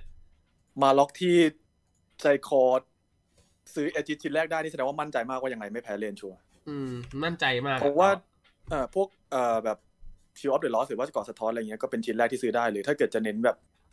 ยืนเลนสู้เพื่อให้ไม่แพ้อย่างเงี้ยฟอร์สเคฟก็เป็นอีกชิ้นหนึ่งที่น่าสนใจแต่เอเจนต์เนี่ยซื้อมาเพื่อเล่นทีมไฟเลยใช่ชัดเจนเลยว่าก็เล่นเพื่อไฟข้างหน้าจริงแล้วภาพก็จะเกิดแบบนี้ซ้ำๆเพื่อนๆเห็นไหมว่าซัมเมอร์โดนทัวร์ลง เห็นลิปโป้นั่งท่าแบบเนี้ยคุกเข่าอ้อนวอนหลายทีมากแบบอะไรกับกูนักหนาเนี่ยนะแต่ว่าความเสียหายที่ทางป๊อปไปคอนได้ก็ไม่ใช่ว่าไม่ได้นะคือทุกครั้งที่ได้ซัมเมอร์ก็คือเขาก็ได้ทาวเวอร์ก็คือไม่ใช่ว่ามันเป็นศูนย์อะคือมันดีแล้วแต่มันดีไม่พอสำหรับอัจฉริยะข้ามคืนเชิญค่ะนั่นแหละนานอีโอรายการโคตรเก่า เพราะว่าดราฟของฝั่งบุรีรัมย์อะพูดตรงๆเลยว่าฉลาดกว่ามากยังไงเนี่ยไม่ได้คือจำได้ไหมตอนที่พูดเรื่องดราฟไปแล้วบอกว่าบุรีรัมย์เกมนี้ชนะดราฟขาดมากแต่เมื่อกี้ตอนที่เข้าเกมมาเรายังพูดถึงแค่เรื่องของเกมเพลย์อยู่เหตุผลที่พูดเรื่องนั้นขึ้นมาเพราะว่าฝั่งของบุรีรัมย์เนี่ยเขามีเวลาเป็นฝั่งเขาถึงเล่นเกมเมื่อไหร่เขาชนะเลยด้วยความที่ไฟเตอร์เยอะแล้วก็พวกนี้ถึงพอที่จะให้เทลรับดาเมจเทลได้แล้วก็เฟนิกซ์ก็เล่นรอบตัวกล้ามเนื้อไปและอลิสตัวคอนโทรลและอลิสคอนโทรลไฟแบบโหดมากคือช็อคบวกโคโนโฟลอ่ะโคตรเลวร้ายเลยป่ะคือแบบว่าเทลยิงไงอ่ะไม่มีโอกาสได้เล่นเกมตอนเนี้ยคือแบบคือดราฟมาทีมไฟน่าเกลียดมากขอแค่ต้นเกมไม่แพ้ก็พอชนะแล้วอ่ะใช่ยากเลยนะครับเดี๋ยวนี้กลายเป็นว่าดราฟเลทเกมเริ่มเข้ากระแสว่ะมียุคนึงที่คนดราฟเลทเกมไม่มีเลยหลังๆมาเริ่มฮิตแล้วฮิตมากจริงนะคือมันเหมือนเป็นการที่ไม่ต้องเล่นตามความเสี่ยงมากจนเกินไปด้วยแบบไม่อยากทิ้งความหวังถ้าเกิดว่ามันเล่นต้นเกมแล้วมันแย่ไงกับอีกอย่างนึงก็คือเรื่องของคอมดับเบิลไฟเตอร์ด้วยที่พูดกันก็คือไฟเตอร์พอมันถึงจุดของมันน่ะ มันเอาไม่อยู่ไงคือไฟเตอร์เนี่ย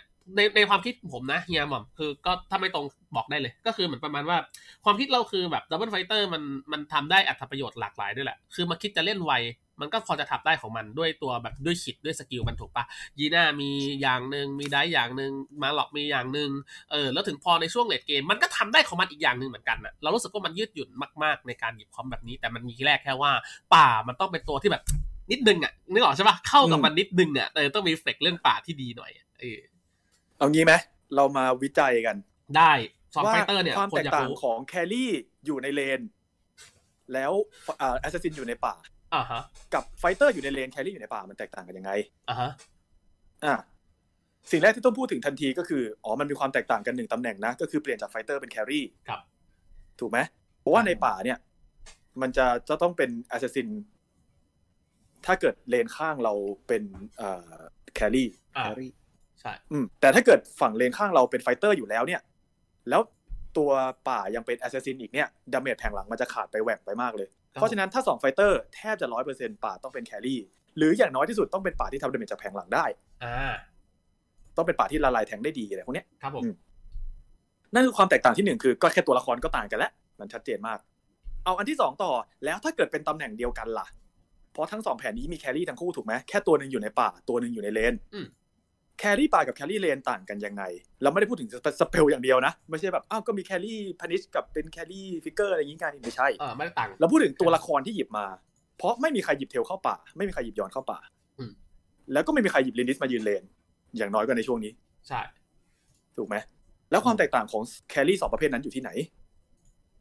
แครี่ประเภทนึงคือยืนเลนต้องการเงินรวยมากๆแต่ไม่เน้นเดินเกมต้องการเล่นทีมไฟท์เท่านั้นถูกป่ะใช่ไม่ว่าจะเป็นยอนหรือจะเป็นเทวนาสก็ตามคือต้นเกมอย่ามายุ่งคือหรือถ้าเกิดจะยุ่งก็คือฝั่งเราต้องคนเยอะกว่าเขาเราจะได้เปรียบอะไรเงี้ยค่อยว่ากันแต่ว่าถ้าเกิดจะให้เล่นก็คือขอฟาร์มอย่างเดียวแล้วเลทเกมเจอกันแครี่ป่าล่ะไม่เหมือนกันแครี่ป่าจะเป็นตัวที่เดินเกมได้ตั้งแต่ต้นเลเวล4ขึ้นไปได้เล่นละถูกไหมและเป็นตัวที่คล่องตัวแต่แน่นอนดาเมจในทีมไฟจะไม่แข็งเท่าเพราะฉะนั้นถ้าพูดถึงเรื่องดาเมจล้วนๆเนี่ยแครี่ป่าดีไม่เท่าแครี่เลนนะ แล้วทำไมแผนแครี่เลนมันถึงเริ่มจะเฟดไปแล้ววะทำไมแผนแครี่ป่าไฟเตอร์2ถึงกลับมาความแตกต่างมันอยู่ที่แอสซัสซินกับไฟเตอร์ตอนนี้แอสซัสซินเริ่มเล่นยากขึ้นจริงตอนนี้เรื่องของแผนแอสซัสซินเนี่ยถ้าเกิดเป็นตัวที่ล้วงแล้วไม่ชัวร์ขนาดนั้นซึ่งตอนนี้ตัวตายยากมันเริ่มฮิตเข้ามาในเมตามากขึ้นแอสซัสซินการล้วงมันจะไม่ค่อยชัวร์เท่าไหร่และแล้วพอมันล้วงไม่ได้มันก็แห้งปะมันก็เลยทำประโยชน์ได้ไม่เต็มที่เหมือนสมัยก่อนแล้วไฟเตอร์ล่ะไฟเตอร์ตอนนี้ก็คือเรื่องของดาเมจเริ่มจะชัดเจนมากขึ้นแล้วหลายๆตัวอย่างมาล็อกนี่ก็เป็นตัวที่โคตรยอดฮิตแล้วในสมัยผมบอกแล้วมันต้องมาแน่นอนนะครับผมบอกแล้วแต่ว่าใช่แต่ข้อเสียของมันก็คือมันไม่ได้เก่งในเลนขนาดนั้นถูกไหมถ้าเกิดเอามาเทียบกับแครี่ที่มีเพื่อนเลี้ยง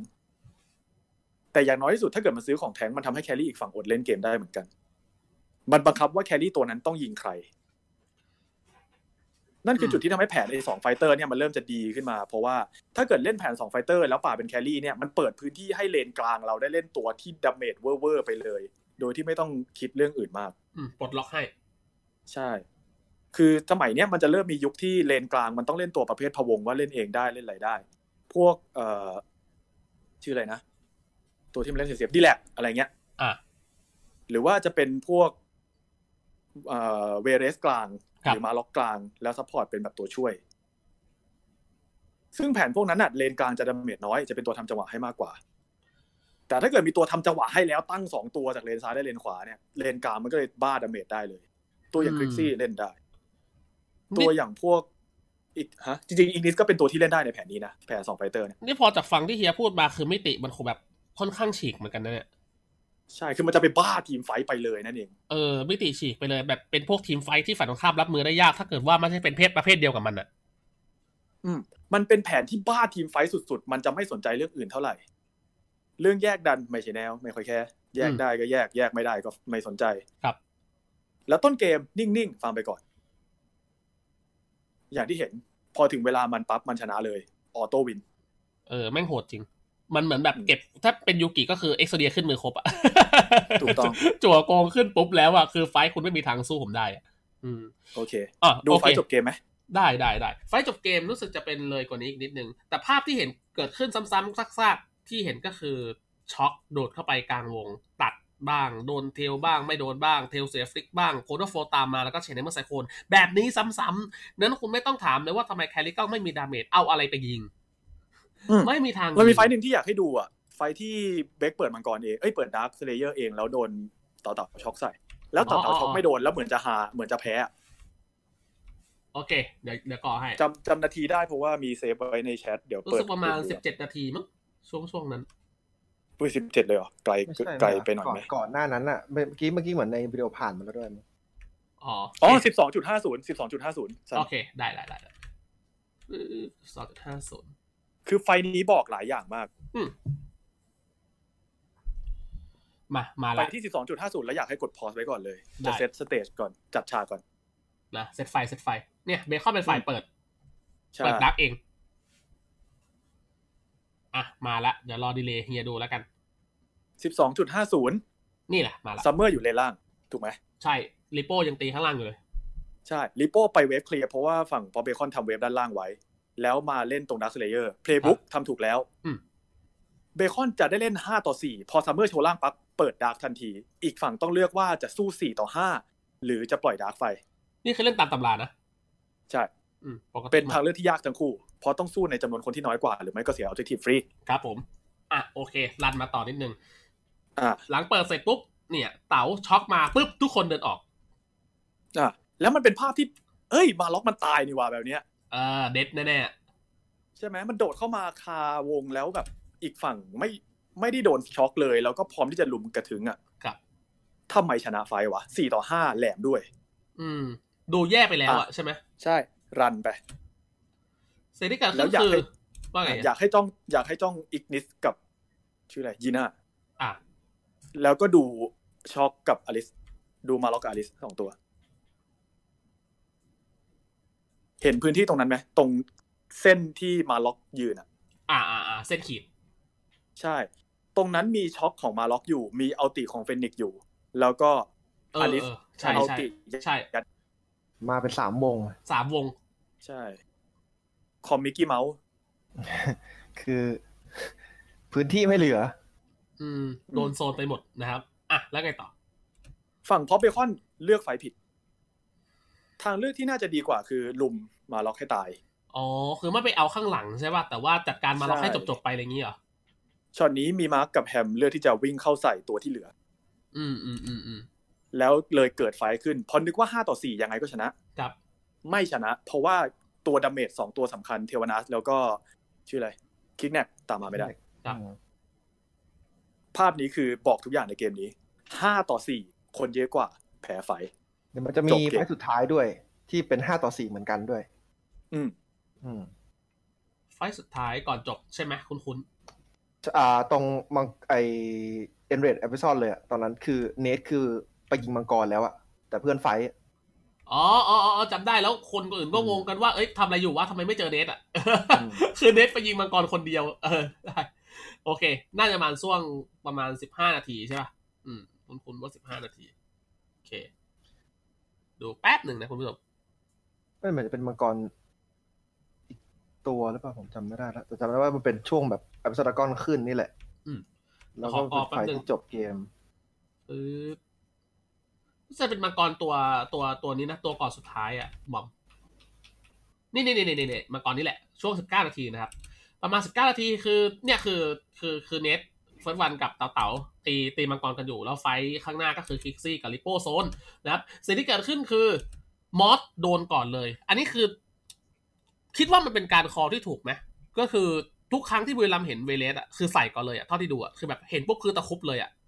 หม่อมคิดยังไงเรื่องนี้อันนี้ผมไม่ชัวร์ว่าไอ้ช็อตก่อนหน้านี้เนี่ยเหมือนมีคนไปทำคีปบนไว้แล้วด้วยหรือเปล่าผมจำไม่ได้นะเวฟดันเวฟก็เลยคิดว่าถ้าสมมติว่าถ้าดันเวฟไปต่อเนี่ยอาจจะเป็นการกดดันได้ดีกว่านี้หรือเปล่าแล้วให้เพื่อนแบบถ่วงเวลาเพราะมีอีกนิสมียีน่าที่น่าจะถ่วงเวลาได้อยู่ครับหม่อมคิดแบบนั้นนะแต่ถามว่าเป็นไฟเป็นคอที่ถูกไหมก็ดูตำแหน่งแฮมอ่ะเพราะแฮมเพิ่งกลับจากการบ้านใช่คือไม่ได้พร้อมเลยเนาะเพิ่งกลับมาใช่คือจริงมันไม่ใช่5-4มันคือ4-4คือจริงอยู่ว่าไม่มีโอเคอาจจะมองว่าชื่ออะไรนะเฟนิกซ์คือดาเมจหลักแน่นอนอยู่แล้วเบคอนไม่เห็นเฟนิกซ์อยู่บริเวณสนามรบบริเวณไฟท์ก็เลยคิดไปว่ามันไม่มีดาเมจแต่ว่าแค่โซนจากอลิสมาลอตแล้วก็คิกซี่ครับก็หนักแล้วมันก็แรงพอเนาะใช่แล้วคือแฮมมาช้าอยู่ด้วยมันก็เป็นคำตอบง่ายๆว่าคือมันทีมไฟท์มันเริ่มแล้วมันเราเสียเปรียบแล้วอะไรเงี้ยมันไม่มีข้อที่ถูกต้องอีกต่อไปแล้วเพราะว่าดราฟมาทีมไฟท์มันถึงจุดที่ไม่มีทางชนะแล้วอะมันเป็นจุดที่แยกไปแล้วอะไรอย่างงี้ใช่ปะใช่เพราะ2ไฟเตอร์แครี่คือทีมไฟท์เลทเกมมันน่าเกลียดมากจริงๆเว้ยท่านอย่างที่เห็นนะทีมไฟท์มันเกินไปจริงก็คือตามภาพที่เห็นก็คือแบบเวเลสโดนก่อนมาล็อกช็อคตามเนี่ยคือเนทยังยืนเอาเท้าเหยียบดาร์คเฟซซิ่งอยู่เลยที่เหลือที่เห็นก็คือไฟท์มันแบบมันพินาศไปแล้วอ่ะคือกล้องอยู่ข้างในเกตก็ไม่รู้จะช่วยอะไรได้ก็คือแบบมันจบอ่ะมันจบแล้วจริงนะครับไฟนี้ไม่ได้มีดาเมจจากเนทเลยใช่เนทเนี่ยคือเนทเดินมาสวยๆคือปาเชนแฮมเมอร์ไซโคลแล้วก็ไม่มีอะไรเลยดังนั้นเราสรุปเกมนี้เป็นอย่างไรหม่อมก็คิดว่าแถมไอเดียนิดนึงก็คือเวเลสเกมเนี้ย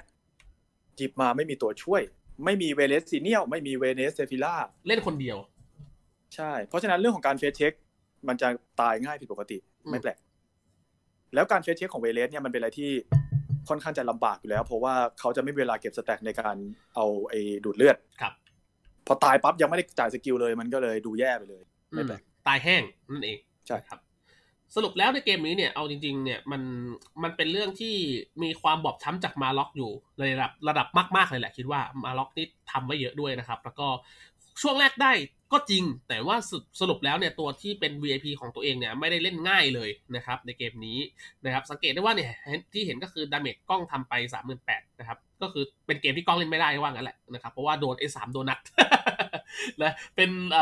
มาล็อกช็อคนะครับผมอลิสโคโดโฟแล้วก็เป็นเชนแฮมเมอร์ไซโคลของเฟดิกก็คือนั่นน่ะสปินเข้าไปนะครับไม่ได้เล่นนะครับบวกกับลิโป้เอาตัวเข้าไปไถอีกใช่ก็คือแบบได้แต่ถอยอ่ะคือถอยก็ตายอยู่ดีอ่ะเพราะว่าไอ้พวกนี้ทีมไฟคือแบบโคตรจะวอลบอยนะครับเล่นยากถอยยังไงก็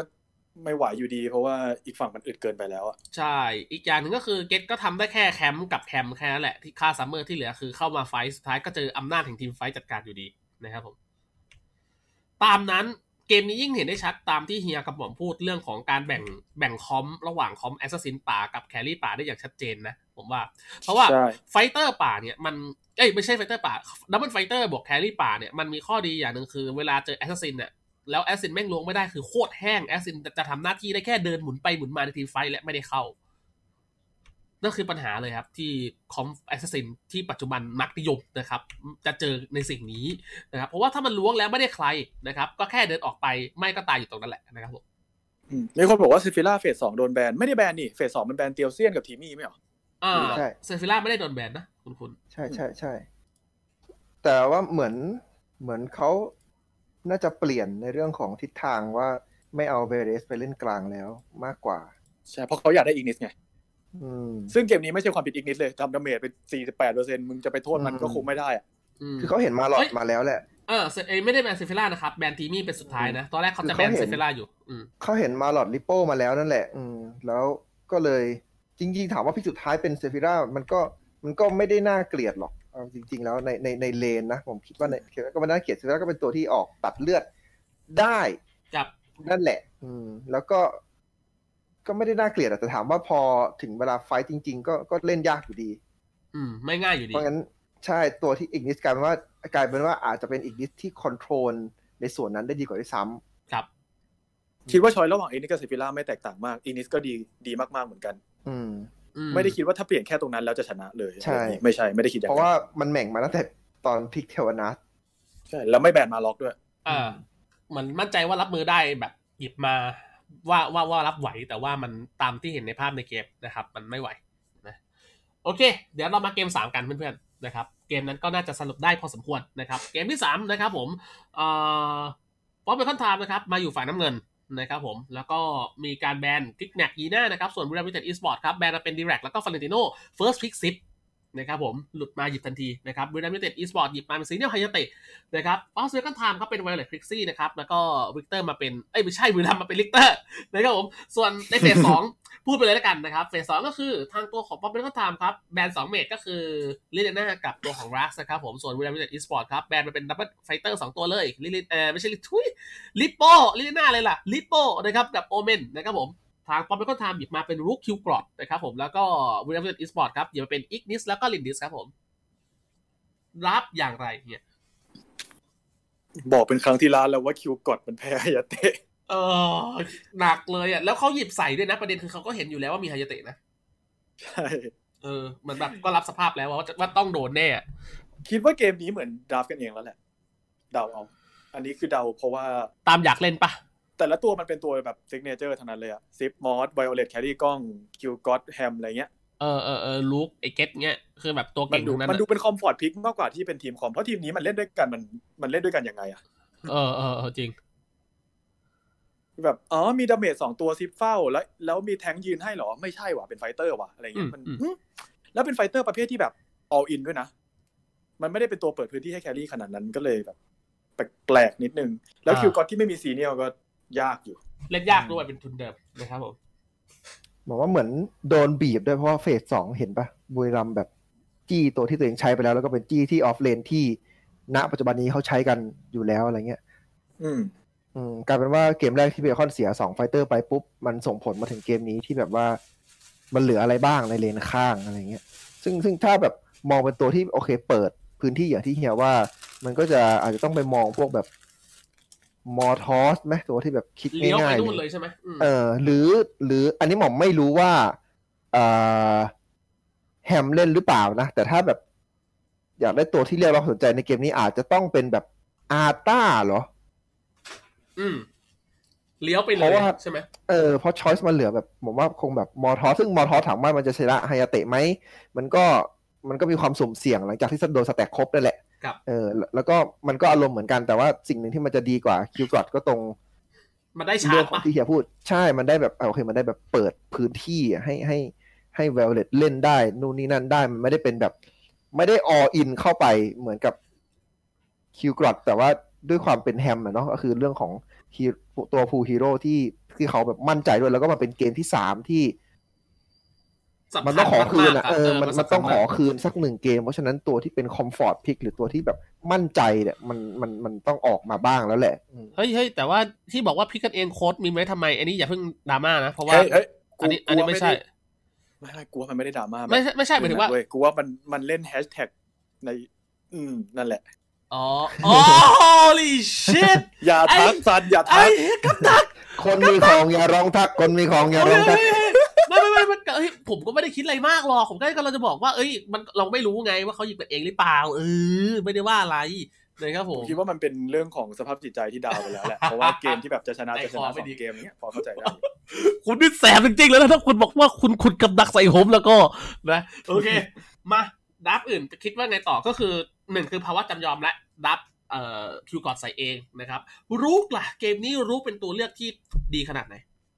ก็หลังจากที่เพิ่งรู้เมื่อวานว่าดูมันตบอีกนิดก็อ๋อนี่ไงรู้ตบอีกนิด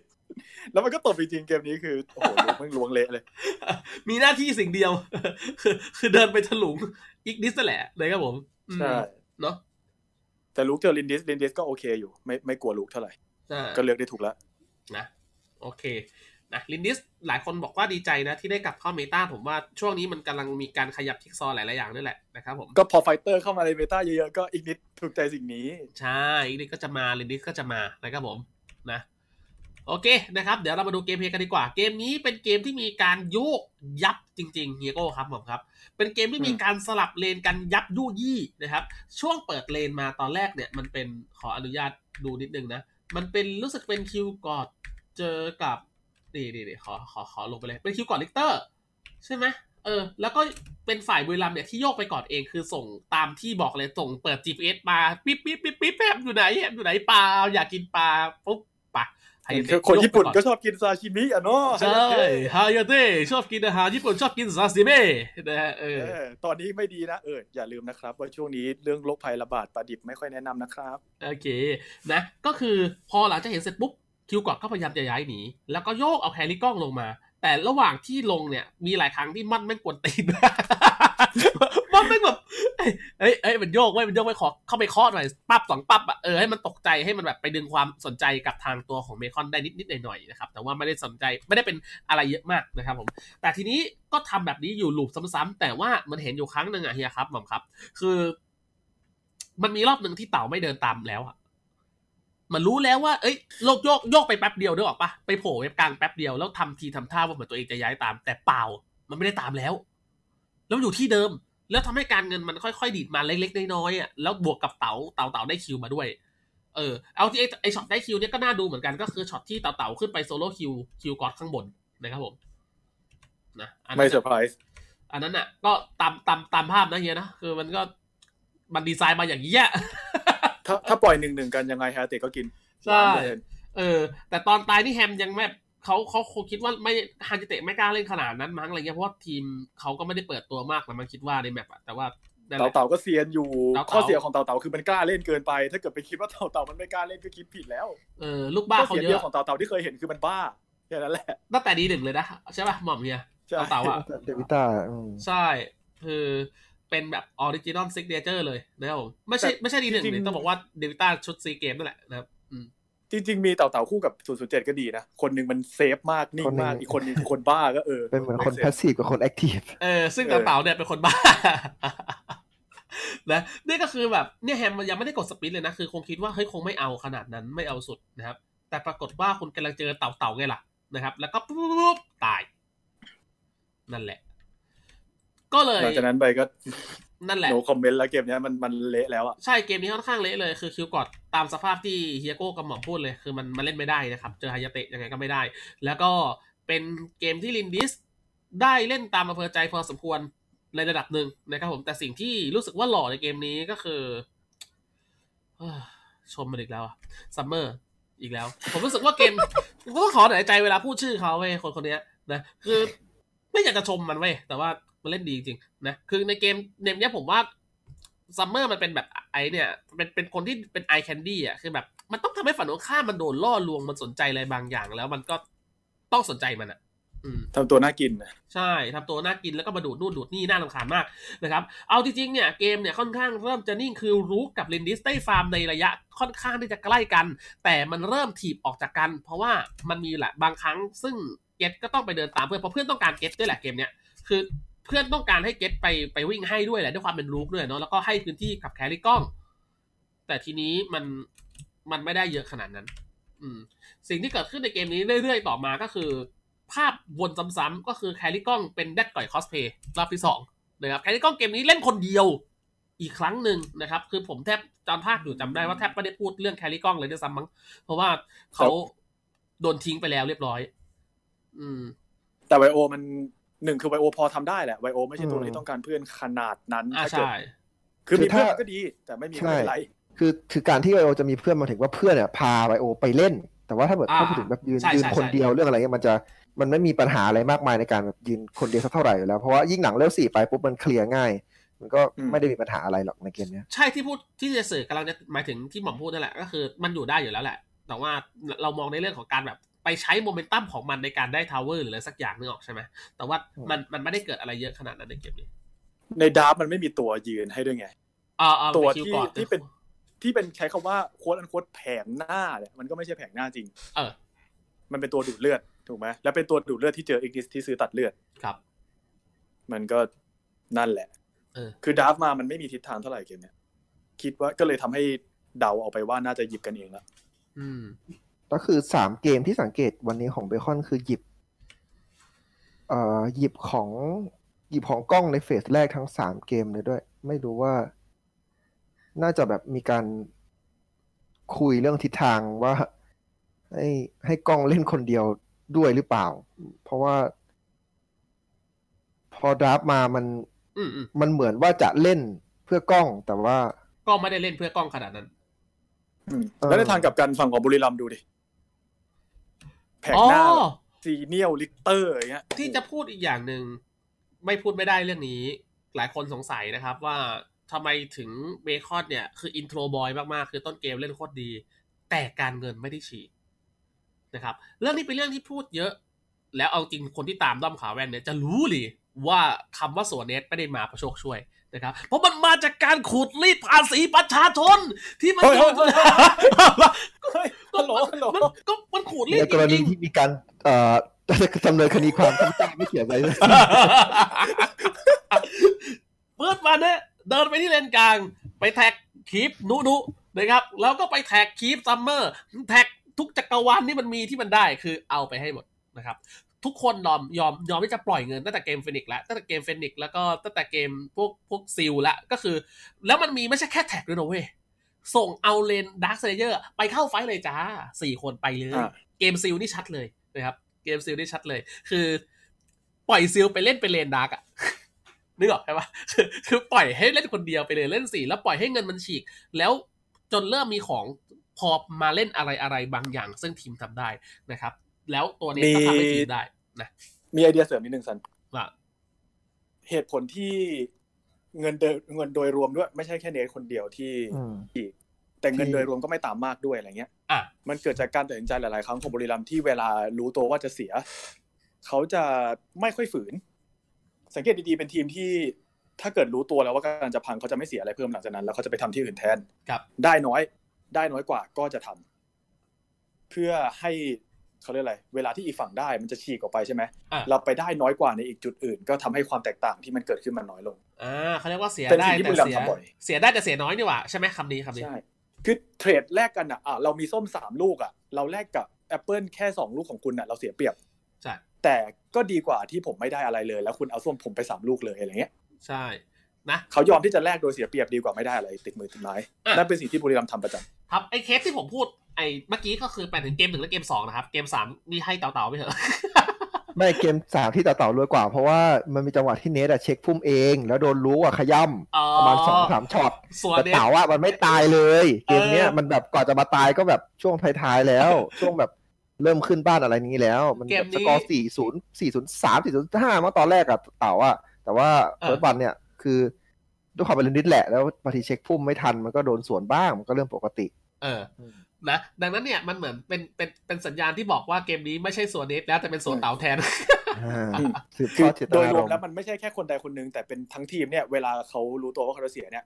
เพื่อนจะบอกเฮ้ยปล่อยนะอะไรเงี้ยคนที่จะเสียเขาก็จะบอกโอเคพวกมึงไปเอาที่อื่นอะไรเงี้ยกูสอบเสียก็ได้คนอื่นมึงก็ไม่ต้องมาช่วยกูอะไรเงี้ยปล่อยกู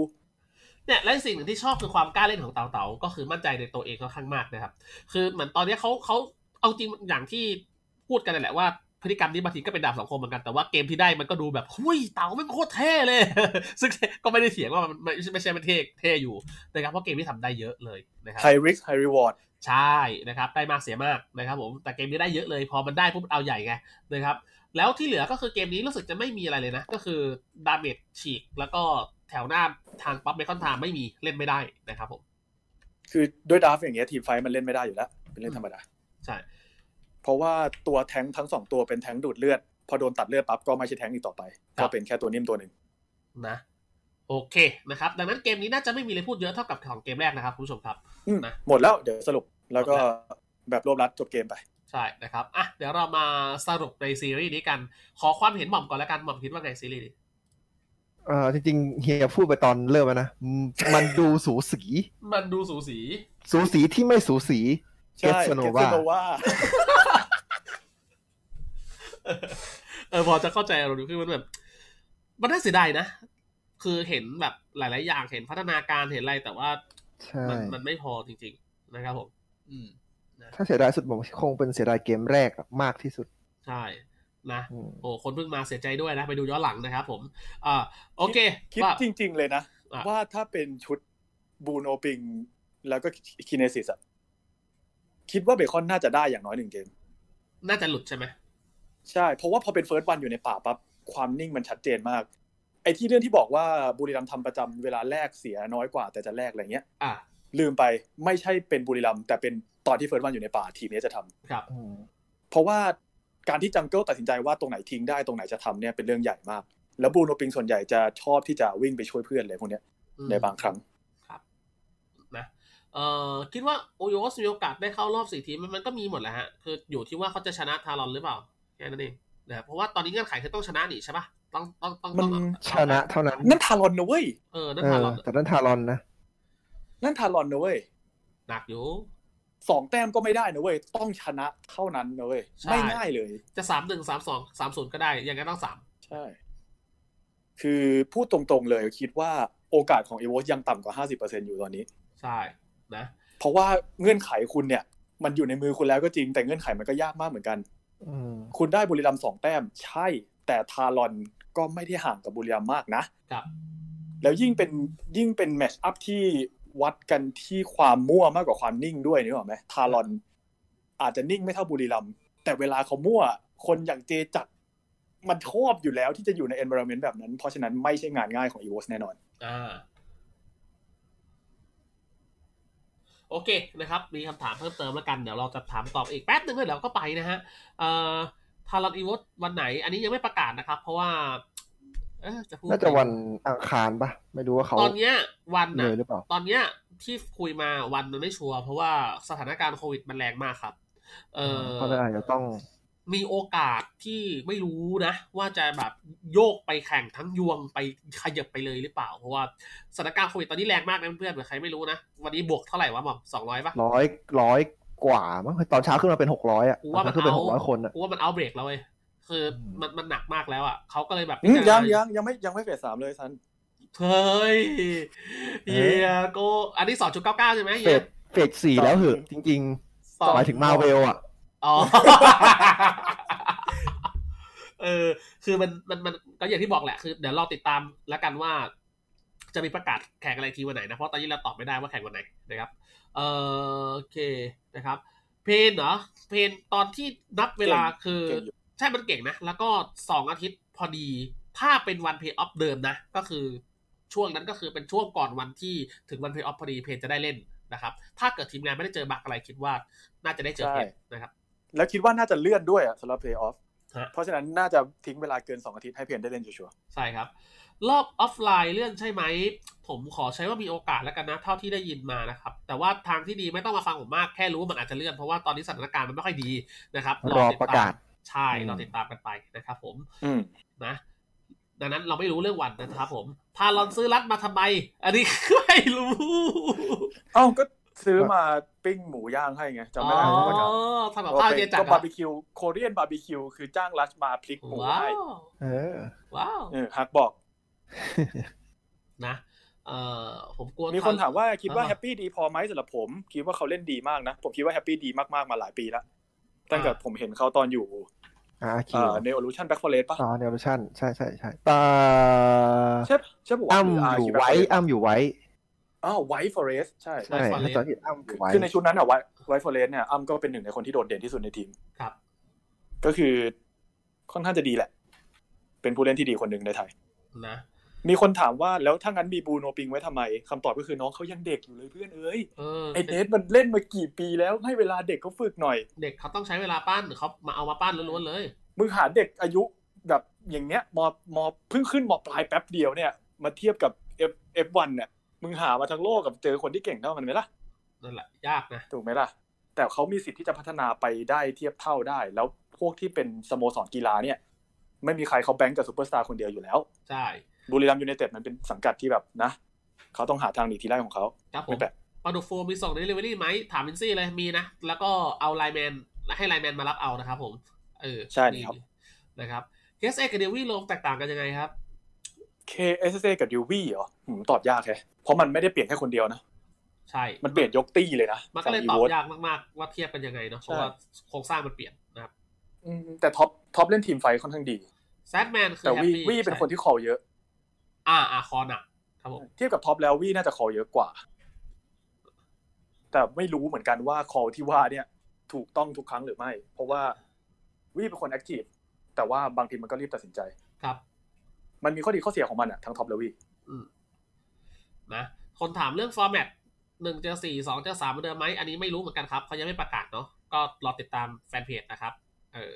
ส่วนวอลเลอร์ทัวร์เกิดเนาะไม่รู้จะเกิดยังไงเพราะว่ามันไม่ได้ดูแฟลเลอร์ทัวร์มีมันรอบ8ทีมที่แคนดี้เซตซีโร่แบ็คทูเบสิกเรเดียนอะไรกว่าจำไม่ได้แล้วคอนฟิเดนทัสของคอนฟิเดนทัสไอ้นั่นเข้าไปไม่เข้าป่ะชลบุรีเข้าป่ะแล้วก็ชลบุรีเข้าแล้วก็รู้สึกว่าไม่แต่รอบ8ทีมผมยังไม่ชัวร์ว่ะมันไม่ได้ดูเลยไม่ได้อัปเดตเลยอัปเดตแค่รอบ16ทีมอ่ะใช่ไอ้ที่พูดเมื่อกี้คือมั่นใจว่า8ทีมแน่ๆเพราะว่าดูวันอัปเดตวันที่แข่งรอบ8ทีมอยู่ก็คือที่มั่นใจแล้วนะมีเซตซีโร่ทีมเชมีแบ็คทูเบสิกมีเรเดียนมีเมื่อกี้พูดไปอีกอันนึงอะไรวะอ้าวลืมเฉยนั่นแหละที่เมื่อกี้พูดไปย้อนดูแล้วก็ลืมแล้วครับจุดอ่อนอีโวตเหรอคือเหมือนพูดไปแล้วมั้งใช่ปะคือความไม่เสถียรของทีมเขาอะความไม่เสถียรแต่เขามีเสถียรอยู่ในทีมอะจบปะผู้เล่นที่เป็นซุปเปอร์สตาร์ดันเป็นหน้าใหม่ที่ชูแล้วก็เสถียรใช่คือก็อย่างที่เห็นนะดูดิช่วงนี้อีโวตจบเกมใครได้ MVP บ้างอ่ะเสถียรกับพิชูสลับกันได้รัวๆใช่แต่ว่าด้วยความที่เขาเพิ่งเข้ามาเล่นไม่นานมันก็เลยยังไม่ได้เป๊ะทุกอย่างเมื่อวานเสถียรก็หลุดเละเหมือนกันนะโอเคครับดูคอมโบดิวี่45นะครับเมื่อวานคำถามนี้ไม่ตอบนะไม่ตอบได้ไหมคิดว่าบุรีรัมย์ยนต์ตอบไปแล้วเมื่อวานนะไปดูย้อนหลังเอานะครับเขามีสิทธิ์ที่จะเอาตัวสำรองลงครับผมไม่ใช่อะไรที่จะนี้ได้เลยเป็นสิทธิ์ของเขาแน่นอนใช่นะครับถ้าจัด AAC AWC ผู้ชนะกระสอบอันนี้ตอบไม่ได้เหมือนกันครับอันนี้เป็นคำถามที่ทีมงานรู้นะครับอันนี้เราไม่รู้นะครับส่วนมีคนถามเรื่องทัวร์นาเมนต์หลังจากนี้มันจะมีอะไรอีกไหมอันนี้ก็ไม่รู้เหมือนกันโอ้แต่ถ้าจะยากการบ้านเมืองแบบนี้ตอบไม่ได้ใช่อันนี้ตอบยากจริงนะครับผมพูดถึงลีกจีเซสกับแอนนาการีหน่อยครับอันนี้สารภาพก่อนเลยยกไม้ยกมือว่าดูไม่ครบนะครับผมผมได้ดูเล็กน้อยจะเป็นส่วนเป็นทางฝั่งเวียดนามมากกว่าปีนี้เวียดนามสนุกตรงที่แฟลชไม่ได้แข็งแกร่งเหมือนแต่ก่อนแล้วมันเรารู้สึกได้ว่าแฟลชไม่ได้แข็งแกร่งเหมือนในปีที่ผ่านๆมาแล้วโอเคมันจะเป็นแคนดิเดตที่เป็นแชมป์น่าจะเป็นแชมป์ได้อยู่ แต่ว่า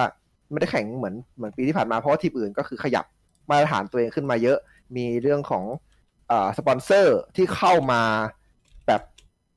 เป็นจริงเป็นจังอ่ะปีนี้น่าจะแบบเป็นปีแรกเลย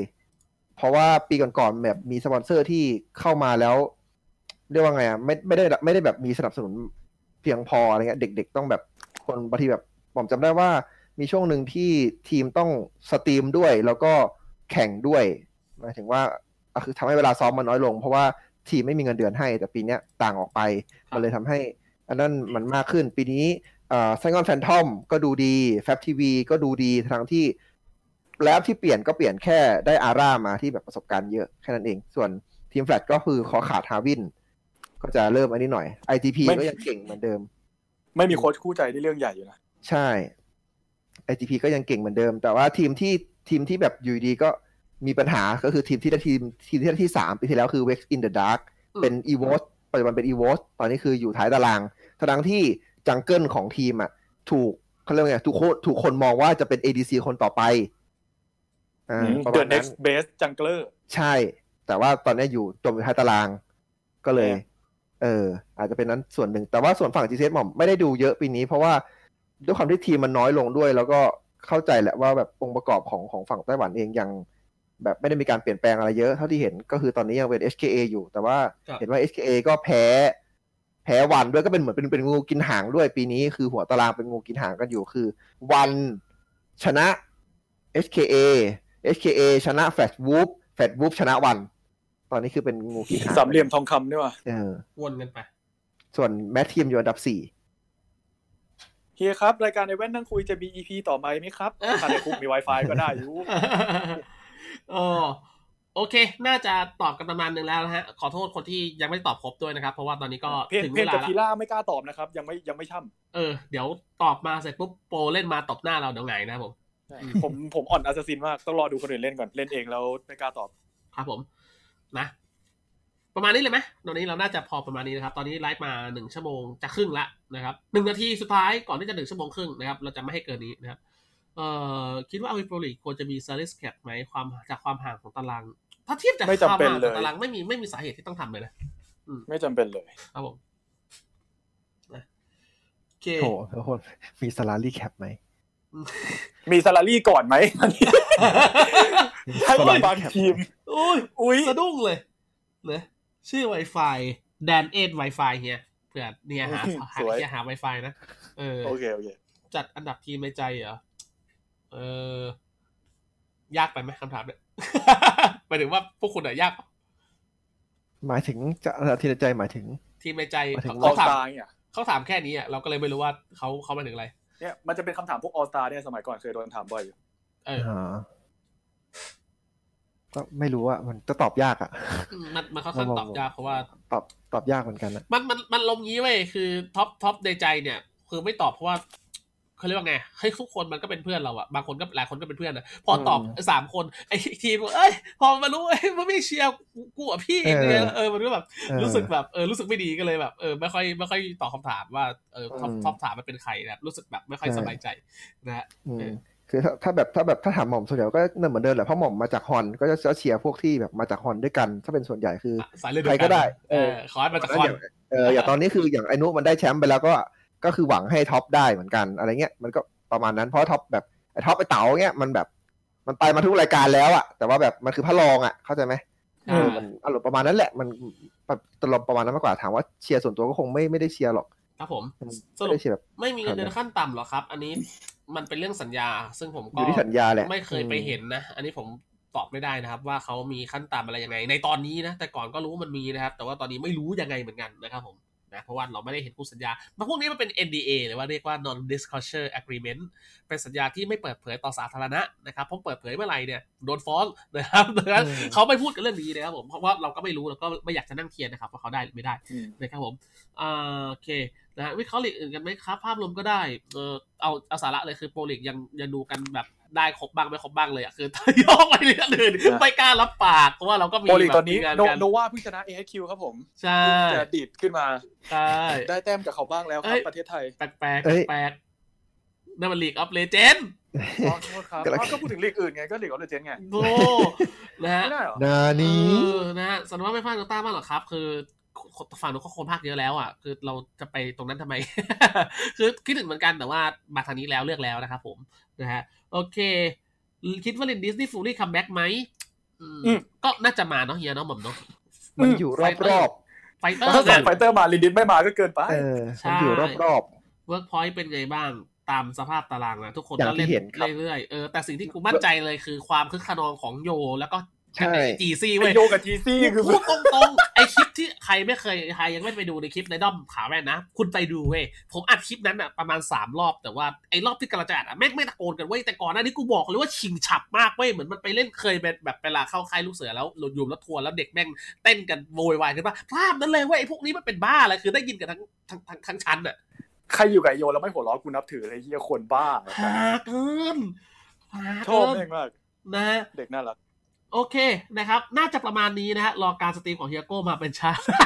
ไม่เคียกไอเฮียเอาเองไว้อันนี้ไม่รู้ว่าเลยครับผมใน YouTube last clip 1 year and some month ago